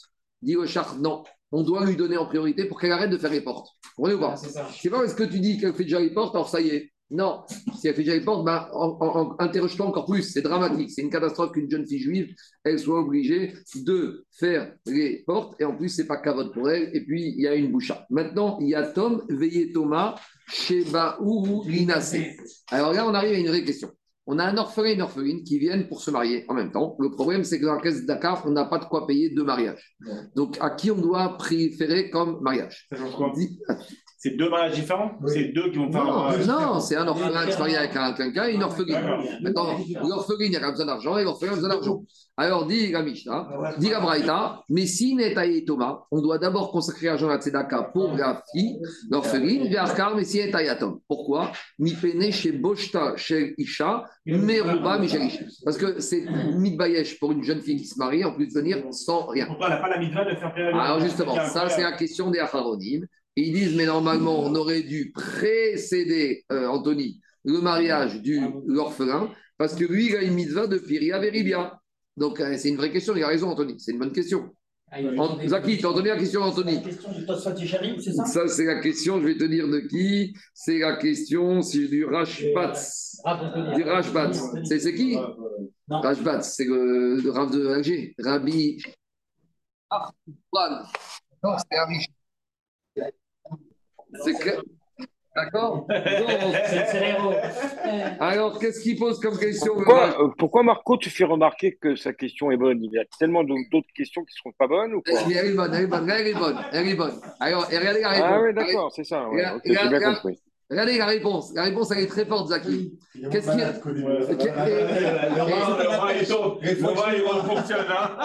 Qu'est-ce qui se passe? Qu'est-ce qu'il répond? Il dit comme ça. Il dit, mais quand j'ai une orpheline à se marier, donc, ça veut dire que je vais permettre à son mari de faire Péria Véribia.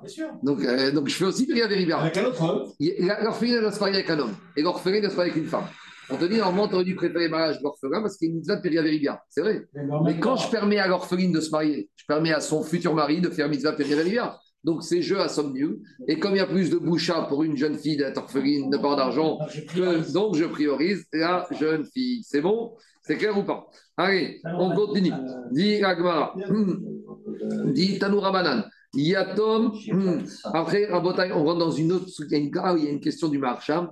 Est-ce que c'est cavote de marier une fille avant, une fille avant son frère? Si maintenant on a deux orphelins, une fille orpheline et son frère orphelin. Alors, est-ce que de la même manière, on va dire, on priorise la fille en premier ou on va peut-être prioriser le frère?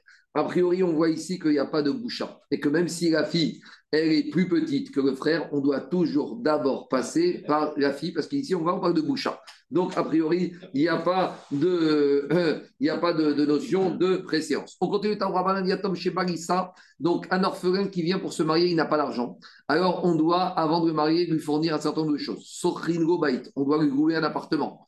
Ou Mita, et on doit lui acheter le trousseau, les draps et les couvertures. Les et la vaisselle pour qu'il puisse vivre. Et après, on va payer la dot, on va le marier. Donc, on a d'abord consacré l'argent pour faire quoi? Pour faire dans cet ordre-là.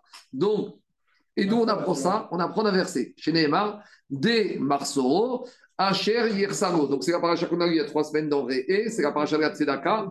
Il y a marqué comme ça Kifato Artiftach et Yadecha, ouvrir ta main L'eau, à lui, Ve'avet nous des Marsoro, tu dois lui fournir Dai, Marsoro, ce qui lui manque, Asher Yersaro. Regardez la dracha de Gagmara. Shnema. Des Marsoro, Asher Yersaro. Des Marsoro, ce qui lui manque, c'est Abaït. Asher Yersar, c'est Mita Veshukran. Un lit et une table. L'eau, Zoïcha. Vechen ou Omer, d'où on sait que l'eau, c'est Ifa. Cha. Vechen ou Omer avec Adam Arishon. Et c'est l'eau, Ezer, Kenegdo. On doit lui faire Ezer, Kenegdo. D'accord. Là, ils ont l'air. Alors, d'abord, d'abord, d'abord, d'abord, deux minutes. D'abord, explique le marcha. Pourquoi dans cet ordre Parce que c'est le derrière Hangam. D'abord, il faut que tu rentres quelque part. Une fois que tu rentres quelque part, il faut que tu aies où manger et où dormir. Et une fois que tu as où habiter, où manger, où dormir, tu as enfin le macom pour avoir la femme. Maintenant, regardez, il y a une, une gématria de fou. Le Afra, Afra c'est le maître du Khatam Sofer. D'accord? Rav de Bradiskava. Il a dit comme ça. Il a dit, quand tu prends la gématria de D, Marsoro, Asher, Yersa, Lo, c'est la même gématria de quelle phrase? Baït, Mita, Shulchan, Isha avec le Korel. Vérifiez. Je vous connais. Fais-moi attention. D, Marsoro, Asher, Yersa, Lo, vous arrivez à la même valeur numérique que Baït, Mita, Shulchan et Isha. Avec le Korel, vous rajoutez un. Vous avez- il, faut, il faut penser à une gématria comme ça. Vous savez, et pourtant, ces rabbinim, ce n'étaient pas des gens qui cherchaient, des rabbinim qui cherchaient des gématriotes. On raconte que Chazonish, quand est-ce qu'il avait beaucoup de gématriotes, avant de s'endormir, quand il était dans son lit, quand il pour s'endormir, il réfléchissait à trouver des gématriotes. Mais jamais Chazonish, en pleine journée, à midi, il était en train de chercher des gématriotes. Il est Sagmara. Le soir, au moment de s'endormir dans son lit, il se disait qu'est-ce qu'il y a à avoir comme gématria? Voilà, il comptait gématriotes. Mais elle est, elle est énorme, cette gématria. Hein. Des Marsoro, Hacher, ça vaut même que Baïd, Mita, Shukran et Isha. Allez, on continue Rabotai. Dis Agma. Alors maintenant, on arrive à une Ava, accrochez-vous à Avamina où on arrive. Dis Agmara, dis la Braïta comme ça. Tanoura Banan, une autre Braïta qui explique ce passage. Des Marsoro, Hacher, Atametsa ve Agave Farneso, Vei Atametsu ve Agave Hachero. Tu es obligé, un pauvre, de le nourrir, mais tu n'es pas obligé de le enrichir. Alors, un des Mefarchim d'Agmar, le mari Courcous, d'accord? Marie Corcos, d'accord? Non, mais mais, Marie Corcos, oui, c'est comme ça qu'on appelle, Marie Corcos. Il y en a qui l'appellent Marie Couscous, mais c'est Marie Corcos. Lui, il dit c'est quoi cette avamina de dire qu'un pauvre, tu as une mitzvah de l'enrichir? Et c'est ça l'avamina d'Agmara. Là, la, la Braïta, te dit tu as une mitzvah de nourrir, mais tu n'as pas de mitzvah de l'enrichir. Sous-entendu, on aurait pu penser qu'il y en a. Donc, euh, Marie Corcos, il dit c'est quoi cette avamina que j'aurais pu dire qu'il y a une mitzvah de l'enrichir? Alors, il dit comme ça Kevan aya ashir veragil beosher. Inken aosher nershavlo kesous ve'eved shemevuariam shen birkak de marsoro vekoningo even vesus. Plus loin, on va voir que dans des marsoro, on te dit si quelqu'un il avait l'habitude d'avoir une voiture, tu dois lui acheter une voiture. Alors j'aurais pu penser que quoi Que puisque maintenant il était habitué d'être millionnaire, tu dois le rendre millionnaire. Donc, explication. On verra après que quelqu'un qui était riche, qui est devenu pauvre, tu dois lui donner le même standard de vie. Donc, par exemple, il avait une maison, une maison, une voiture, une voiture, une mobilette, une mobilette, et il partait en vacances une fois par an, tu lui offrir ça. Maintenant, j'aurais pu dire, mais ce monsieur, à part ça, il avait en banque 10 millions d'euros. Alors, peut-être, je vais dire, il faut qu'il grossisse ces 10 millions d'euros en banque. Non, ça. Non, mais ça, les chaussures en ça, croco. ça, ça arrêtera. Marsoro, des Marcero. Non, des chaussures en croco, oui. Parce que ça, c'est son habitude. Mais des Marcero, ce qui est Chasergo, ce qui est Chaser, c'est ce qu'il avait. Maintenant, l'argent qu'il a en banque, cette richesse, les immeubles qu'il a, ça, c'est pas Marcero. Ça, ça ne lui manque pas dans sa vie de tous les jours. Je continue. Dai, dai, ça suffit. Dit Agmara, dit, allez, j'avance, je vais terminer rapidement maintenant. Dit Agmara, a figus sus kechavav ve'evet karutz kefanav. Amrou agav aïe zaken. On a dit sur les zaken, chez la karklani bentovim, et chatsus kirkov agav. Ve'evet karutz kefanav. Et une fois, il y avait un pauvre qui était devenu d'une bonne famille, qui est devenu pauvre. Il lui a acheté un cheval et il lui a acheté un esclave. Evet.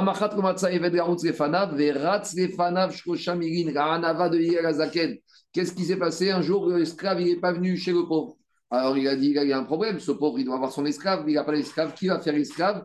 Il est la Zaken lui-même, il a fait l'esclave et il s'est mis à courir devant le pauvre. Il pose la question que quelque part, comment, comment il est la Zaken C'est Zaken, Vénor et Fikvodo. C'est pas de son cavote de faire ça par rapport à une métier. Ah bon, je vais pas rentrer dans le détail maintenant, il faut qu'on avance, j'ai plus le temps. Allez, on dit Gagmar. Tanoura Banan, Marase, Ben Chegagot, Chiakrugani, Bento, Mechad, Mitsipori, Gitrabasa, Bechogium, Gitrabasa, Maïributa. Donc il y avait un pauvre qui habitait dans la ville de Tsipori, et tous les jours, lui fournissait une quantité de viande. Alors, dis mais c'est quoi le chidouche C'est normal, euh, si c'est un pauvre, il, habitude, il avait l'habitude, il doit manger de la viande, donc euh, tu dois lui acheter la viande. Dit, Donc, dis quel est le Alors, il a dit comme ça. Arabe, il a dit, j'ai sauté, Amaravuna Michel. C'est pas stam du, de viande. On aurait pu lui dire, j'ai la viande, il a c'était la viande Michel Ofot qui coûtait très cher. Donc, ici, le chidouche, c'est qu'on avait affaire à un pauvre qui était très gâté. Donc, c'était un pauvre qui mangeait du foie gras tous les jours. Donc, euh, qu'est-ce qu'il a fait ici? On voit ici qu'ils euh, ont été obligés malgré tout de lui acheter du foie gras tous les jours. Pourquoi? Parce qu'il est habitué à du foie gras. Donc, s'il est gâté, il faut continuer à lui fournir ce qu'il a besoin. Dit autre tirouts, dit Agmara, Veiba etema, Begitra Basar Mamash. On peut dire qu'il s'agissait ici de viande véritable de, l'entrecôte, du bœuf. Et c'est quoi le chidouche C'est comme ça coûtait cher, malgré tout, on a payé de l'argent parce qu'il avait l'habitude de ça.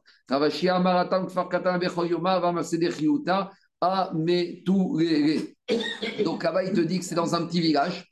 Et comme il n'y avait pas beaucoup d'acheteurs, si tu chritais un animal, il n'y avait pas beaucoup d'acheteurs, la viande qui n'allait pas être vendue allait pourrir. Donc on aurait pu penser que maintenant, on ne va pas chriter un animal juste pour donner à ce pauvre, sachant qu'il va y avoir une grande déperdition, Kamashparan que si. Que même si c'est au prix de, entre guillemets, de perdre, mais comme c'est un ani qui a l'habitude de manger de la viande, même si tu es dans un endroit où tu ne pourras pas écouler ton stock et il va pourrir, quand même tu dois lui donner. Il n'y a pas de limite de temps. Il n'y a pas de limite de temps. Il y en a un qui est venu voir Mecham Bema Rabbi Yachamel dit à ce pauvre, qu'est-ce que tu as l'habitude de manger? Amaré, Bebasar, Shemen, Yachan. Alors il a dit, bah, moi j'ai l'habitude tous les jours, c'est, un grand château et c'est une entrecôte, une côte de bœuf. Alors euh, Rabbi Yachamel, lui, il n'est pas habitué à ça. Il lui a dit, écoute, tu ne veux pas venir manger à la maison? Il a dit, tu veux pas venir manger un petit plat de lentilles avec moi? Moi, je suis vegan, je suis bio, tu vois, c'est très bon, hein, les lentilles. Bon, Gigal, Imo, Badashim, Oumet. Il lui a donné un plat de lentilles. Il était tellement choqué, ce pauvre. Il a J'ai mangé ça, il est mort. Il est choqué. Attends, quelqu'un qui mange un bon verre de, Bordeaux tous les jours et une bonne un bon de Bordeaux et qui mange une bonne côte de bœuf avec une bonne sauce au vin et tu lui donnes un plat de lentilles, c'est la catastrophe. Il est mort. Il était choqué. Amar, il a dit Malheur à celui-là que Nechemia a tué. Il a dit Nechemia, mi. On aurait dû dire, c'est malheur à celui-là que il a fait, il a, à cause de lui, il a causé sa mort. Et là, c'est ce pauvre lui-même qui s'est tué. Pourquoi? Parce qu'il n'aurait pas dû s'habituer à tant de gâteries. Donc, même ça, un message pour tout le monde. Il ne faut pas s'habituer à trop de gâteries. Même si aujourd'hui ça va, c'est pas si demain ça ira pas. Et tu risques d'être très malheureux parce que peut-être qu'il y a des fois la roue elle tourne et des fois avec l'euro qui, qui baisse en Israël, tu ne pourras pas te payer ce que tu avais l'habitude en France eh ben, il ne faut pas être malheureux pour ça. Il faut s'habituer à pas trop pour que même si demain tu dois diminuer, au moins tu ne vas pas être choqué. Celui-là, Kaniré, qui était choqué, Gagma, il fait un reproche. On continue. Il y a un pauvre qui est venu devant Rabba, Marobema, il lui a dit Qu'est-ce que tu manges? C'est le du foie gras des oiseaux, des oies qui sont, qui sont gavés. C'est ma vache le foie gras. Il lui dit, il y a une yachan. Et à part ça, un bon. C'est quand même. Tous ceux qui disent qu'il y a un problème de casse-route, il y a quand même le raya ici qui en mangeait déjà à l'époque Les Juifs d'Hongrie mangeaient du foie gras. Et les juifs lituaniens disaient sur les juifs d'Hongrie qu'ils mangent névégot ou tréfote. Parce que quand tu gaves le foie, il y a un problème de risque de grande taref au niveau de la trachère. Il y a deux problèmes avec le foie gras. Il y a que quand tu engraisses l'oie, tu risques de tellement forcer sur la trachée artère là-bas que tu vas là, faire un trou dedans et une trachée artère qui est trouée, l'oie, elle est très forte. Ça, c'est un premier problème. Une stéatose hépatique. Quand ça, stéatose hépatique. Deuxième problème. C'est le foie, ça qui explose. Deuxième, deuxième, je ne sais pas comment avec ça. deuxième problème du foie gras, c'est quoi? C'est que quand on chrite, il faut bien savoir vérifier justement le canévéchette. Et ça, il n'y a pas beaucoup de, Majgirim, qui, savent, pas qui le font, qui savent le faire. Parce que euh, la vérification des rayons des poumons d'un bœuf, c'est gros, c'est pas c'est facile. Mais une oie, c'est tout petit. Donc, il faut être expert pour le faire. Après, il y a l'autre problème, quand on passe au foie, il faut le cachériser. Et le problème, c'est que si tu le cachérises pas assez, il y a encore du sang, et là, tu rentres dans un problème de manger du sang. Et si tu cachérises trop, tu rentres au problème, c'est qu'il n'y a plus de gras. Et tu as fait en perdre tout le problème du gras, tout l'avantage du gras. Donc, à cause de ça, les juifs de Lituanie, ils ne mangent pas. Et ils disaient sur les juifs hongrois qu'ils mangeaient votre faute. Maintenant, les juifs hongrois, ils ont toujours l'habitude d'en manger. En Alsace, ils en mangeaient aussi. Bon, maintenant, les Sfaradim, depuis qu'ils sont arrivés en France et en Europe, Ils en mangent aussi. ils en mangent aussi. Je pensais qu'il y en avait au Maroc. Hein. En Afrique du Nord, il n'y avait pas de foie gras. Ça n'existe pas. C'est nouveau. En tout cas, ça problème. En tout cas, ici, a priori, et ici, Rabotaille, on voit a priori que ce pauvre, il mangeait du foie gras et que ce n'était pas un reproche, que ce n'était pas pas caché. Donc, a priori, s'il n'y a pas de problème, c'est caché. Et il buvait du vin tous les jours. Redorkalitzpora. Alors, il lui a dit, ah bah, dis-moi, attends, tous les jours, tu vas nous demander de l'argent pour t'acheter ta tranche de foie gras et ta bouteille de vin. Elle dit, mais t'as pas un peu pitié pour la caisse de Tzedaka du Tzibour Attends, hein, tu vas nous la vider la caisse. Euh, fais comme tout le monde, va prendre des sushis, ou va prendre un shawarma ou un falafel et ça ira. Alors, Amaré a tout mis des Il lui a dit, ce pauvre Rabbi, tu crois que c'est vous qui me nourrissez tu parce que vous mettez de l'argent dans la caisse Tzedaka, tu crois que c'est votre argent? C'est à qui vous donne l'argent. C'est pas votre argent, c'est mon argent à moi. C'est l'argent à Baruch donc vous donnez Tzedaka très bien, mais vous êtes qu'un kéli. Détanina, on Dorkam Beito. Il n'y a pas marqué en votre temps vrai. Parnaso Beito. Entre-temps, pendant qu'ils sont en train de débattre sur ce passage de Teirim, il y a la sœur de Rava qui arrive. Et Tresarchane, ça fait 13 ans qu'il n'a pas vu sa sœur Rava, donc elle arrive avec beaucoup de victuailles. Et qu'est-ce qu'elle lui amène comme victuailles à Rava? Et elle lui dit Ça fait 13 ans, on va faire une Seouda. Rien, je t'ai amené du foie gras et je t'ai amené une bonne bouteille de vin. Amar Maïdekama. Il a dit Rava, sa sœur C'est quoi, c'est quoi ça? Depuis quand on mange ça à la maison? Qu'est-ce qui se passe que tu es venu maintenant avec du foie gras et du vin? Alors Amaré lui a dit Rava, il a compris que c'était Minachari, il a dit au pauvre, maintenant tu peux manger. Donc euh, ici la différence, ces deux histoires elles sont radicalement différentes. Ah oui. Dans l'histoire d'avant, euh, le pauvre il est mort choqué. Ici, pourquoi il a eu tout ça reproche Parce qu'ici il a montré qu'il avait les Mouna. Ici le pauvre il vient pas exiger midine que j'ai besoin, je suis gâté. Il dit à il me nourrit et l'argent que vous donnez c'est pas votre argent, c'est d'accord. Et à moi je suis ma mine qui m'amènera ce que j'ai besoin. C'est ça le chidouche. Dans cette deuxième histoire, le Hani, il est Mahamin. T'es Mahamin, ça paye. Tanoura Banan. Enro Parnes. Maintenant, on a un juif, drôle de, il est pauvre, mais il veut pas qu'on nourrisse. Il veut pas. Il va mourir de faim, il a une dignité personnelle, il veut pas aller à la soupe populaire. Alors, notre nimgo Reshum Alva, Vechosrin, notre nimgo Reshum Matan, il Rabbi Meir. Il te dit, on va lui dire, tu sais quoi? On te donne pas, on te prête. Et Bézant Hachem, tu vas trouver du travail, tu vas avoir de l'argent, tu vas gagner au auto et tu nous rembourseras quand tu auras. Mais après, une fois qu'il a accepté qu'il a mangé, on lui dit en fait, tu sais quoi? On fait un abandon de créance et maintenant on t'a donné cadeau ce qu'on t'a donné. Donc en gros, on séduit le pauvre pour qu'il accepte d'être nourri. Vous avez compris ou pas? C'est clair ou pas? La méthode. Le pauvre, il ne veut pas recevoir d'aumône. Mais maintenant, il va mourir de faim. Alors il dit, c'est quoi? C'est pas de l'aumône. On te prête, mange. Il mange bien. Ah, demande-lui Farchim depuis quand on a le droit de mentir? On ment. Pour le shalom Alors justement, et Farchim, ils disent, qu'est-ce qui a marqué dans Teilim Ashre maskir eldan. Heureux celui qui est chacham, qui a du sechel avec le pauvre. David Amer t'a dit, avec le pauvre, tu as le droit d'être ingénieux. C'est quoi C'est ce dîner-là. Il ne veut pas recevoir, tu as le droit de baratiner, de l'embrouiller. Tu- Si tu veux mentir dans ta vie, c'est pas avec le client ou le patient qu'il faut baratiner. Avec le pauvre, avec le pauvre, tu peux lui mentir, tu peux lui baratiner pour arriver à ça. Ça qu'a dit David Améler. Tu veux faire le malin, tu veux faire l'embrouilleur, tu veux faire le ramaille, avec le dalle, si c'est pour aider le pauvre, tu peux être masqué, tu peux être intelligent. Ça, c'est le fil. Moutar et chanot mi pene shalom. Vadaï, qu'on a le droit de mourir pour de mentir au et ça, c'est plus là. Ashre maskir el dal. Avec le dal, tu peux être masqué. On continue. Des en rime, not nivor et shum matana, des chosrim, not nivor et shum agvara. Alors dire, Rami, non, tu vas lui donner en tant que cadeau, et après tu vas lui dire c'est un prêt. Mais dire, mais c'est dans ce cas, il va lui shumatana, hago shakir, il va pas accepter, il veut pas accepter la, la gomode. Alors, Amarava, Rifto, Arko, Shumatana, tu dois commencer à lui parler en forme de matana, mais pour le séduire, mais au final, tu vas lui prêter, comme ça, il va être content. Maintenant, on arrive à un type un peu bizarre. Yeshko, il est très dur, il a tout ce qu'il faut, mais il ne veut pas se nourrir. Et en plus, il vient demander la caisse de la Tzedaka. Barnes. Donc, il est bourré et il ne veut pas dépenser de son argent pour nourrir, et tu vois débarquer, demander les coupons alimentaires. Notre Ningo et Shumatana, donc avec lui, on va être masqué. On va lui dire, bon, tu sais quoi tu veux? Allez, on te donne. Mais une fois qu'il aura bien mangé, Vechosrin, Venifraim, Mimenu. Et on va venir lui dire, et tout, et en fait, eh, c'était pas un don qu'on t'a fait, c'était un prêt, donc maintenant en bourse. Dit ça, ça va marcher une fois avec ce radin. Mais la deuxième fois, Rosrin, Venifraïn et Menou, tout le mais c'est fini. La deuxième fois, il ne va pas venir et il va laisser mourir de faim. T'es un juif, d'accord, il est bourré, mais il est, fou, il ne veut pas dépenser et il est en train de crever de faim. Alors qu'est-ce qu'on fait? Amar Papa Gachamita. Tu sais quoi? Donne-lui cadeau. Mais quand il va mourir, on va venir, le Beddin, il va dire aux orphelins, avant de toucher l'héritage, attendez, d'abord, on va passer la caisse, on va récupérer tout ce que votre père n'a pas voulu dépenser pour se nourrir, et on va récupérer notre somme. Rabbi Shimon Omer, Yeshko Ven Rotsele Parnes. Rabbi Shimon, il est un peu plus dire, il dit quoi? Celui-là, il a de l'argent, il ne veut pas s'acheter à manger, En Niska il n'a qu'à crever. C'est pas notre problème. Eh, eh, eh, Engo Ven Rotsele Parnes. Si maintenant il n'a pas et il a de la dignité, Omrimro Abba Mashkon. On lui dit que c'est quoi? Amène un gage.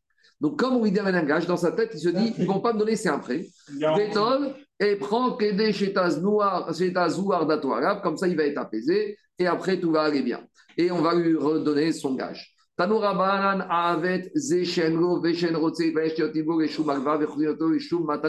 Donc, comme marqué dans la Torah, Avet, t'as invité-nous.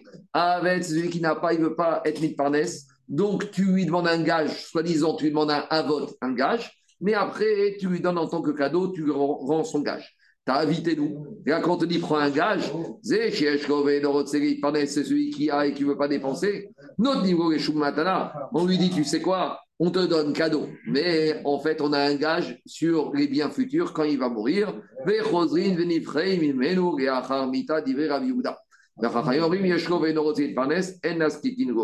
Et Raï te dit, si l'âme ne veut pas dépenser, il n'a qu'à mourir de faim, ce n'est pas notre problème. Ah, mais quand même, nous. Alors, comment il comprend la deuxième rachat de t'as invité nous que celui-là, on aurait dû lui donner, mais prendre un gage qu'on va récupérer après sa mort? Divra Torah, gage de la dame. Des fois, la Torah n'est pas comme la paracha de la semaine, Akem, Takim, Imo. D'accord? Des fois, la paracha, elle se redouble pour c'est le derrière des hommes. On finit avec la belle histoire à Botaï de Mar Ouva. Mar Ouva, Ava, Ania, Davaragi, Zouze, Betsinora, Dedacha. Maroukva, il avait dans son environnement un pauvre, il avait l'habitude de lui donner de l'argent tous les jours en cachette, il lui mettait dans la boîte aux lettres qui se trouvait sur la porte de la maison du pauvre, en cachette. Yom Echad, un jour, ce pauvre, il a dit J'en peux plus de savoir c'est qui qui me finance, je veux savoir c'est qui ce gentil donateur. Amar Izi Girze Mankavid Behaou Tivuta. Je veux voir c'est qui ce monsieur qui me fait tzedaka tous les jours. Alors, Raou Yoma, Nagarere Marukva Rebe Midrasha. Ce jour-là, Rabbi il a Midrash. Atiad Vitu Baade. Donc, il y a sa femme qui vient sur Bet Midrash. Et ils, ont, ils, passent devant la maison du pauvre et ils mettent l'argent dans la boîte aux lettres. Kevan de. Ça y est, le pauvre, il entend qu'il y a eu un bruit la boîte aux lettres. Il se dit, ça y est, il ouvre la porte et il veut voir c'est qui ces gentils bienfaiteurs. Alors, Nafak alors il sort à leur rencontre. Raoud Mikame, quand Maroukva, il voit le pauvre qui sort, il ne voulait pas qu'il l'identifie, il se met à courir. Et qu'est-ce qu'ils des Aougroufa. Et le seul endroit où il trouve pour se cacher, c'est un four qui était garouf, un Brûlant. four qui était brûlant. Bon, il rentre dans le four et le pauvre, il les cherche et il ne les trouve pas. Mais en attendant, les pieds commencent à brûler dans le four. Alors, Noura, avou kamik, euh, groufa Noura, avou kamikrian car et des maroukva. Et maroukva, il commence à sentir ses pieds qui commencent un peu à piquer. Ça commence à brûler les pieds. Ça fait chaud le four. Alors, Amrago, elle lui a dit, Vitou, sa femme, Shakou, Karer, Otiv, Akare. Mets tes pieds sur mes pieds. Donc, en gros, il lui dit, t'inquiète pas, moi, j'ai pas mal aux pieds. Donc, mets tes pieds sur mes pieds. Non, il n'avait pas de chaussures. Mets tes pieds sur mes pieds, moi, je peux supporter, ça ne me dérange pas. Et là, Maroukva, il s'est senti mal. Il a dit, qu'est-ce qui s'est passé? Kharaj daté. Il a dit, pourquoi elle n'a pas mal et moi j'ai mal? Pourquoi elle, ça pique pas et moi, ça me pique? Pas normal. Pourquoi elle, elle, ça ne pique pas le feu et moi, ça me pique Amrale, elle lui a dit, Ana Shachir, na begave beta, ou mekarva aniete. Et elle, elle a dit, toi, pendant que tu es Beth Midrash, tu ne reçois pas les pauvres. Mais moi, toute la journée à la maison, ça sonne à la porte. Tous les jours, je cuisine pour les pauvres. Je leur donne à manger. Donc moi, entre guillemets, le trou de la mitzvah tzedaka, il est plus important chez moi. Il me protège plus que toi. Voilà ce qu'elle lui a dit. Toi, tu vas à Midrash, au Midrash, la porte est fermée. Personne ne vous dérange. Mais moi, à la maison, ça sonne sans. Bon, maintenant, à une époque, quand j'étais jeune, les, les gens, les schnorrels, ils venaient dans les maisons à Paris. Maintenant, depuis qu'il y a l'école, les interphones, c'est fini. Mais à l'époque, quand j'étais jeune, à l'époque d'Oumer, Eugène Ablich, ça sonnait sans cesse. Les gens, il y avait des chauffeurs, des drivers, ils les emmenaient chez les gens, ils sonnaient, ils sonnaient. Bon, à l'époque, c'était comme ça, les pauvres venaient dans les maisons. Donc, elle a dit à la femme, moi, tous les jours, toute la journée, je suis à la maison, Toto drache, tu te rends pas compte, mais tous les jours, je t'ai jamais dit, mais voilà ce qui se passe. Mais dire, Mike mais finalement, pourquoi Marouva, il voulait donner discrètement la tzedaka? Pourquoi il voulait pas, il s'est enfui, il s'est brûlé les pieds? Pour ne pas être euh, démasqué par le pauvre. Il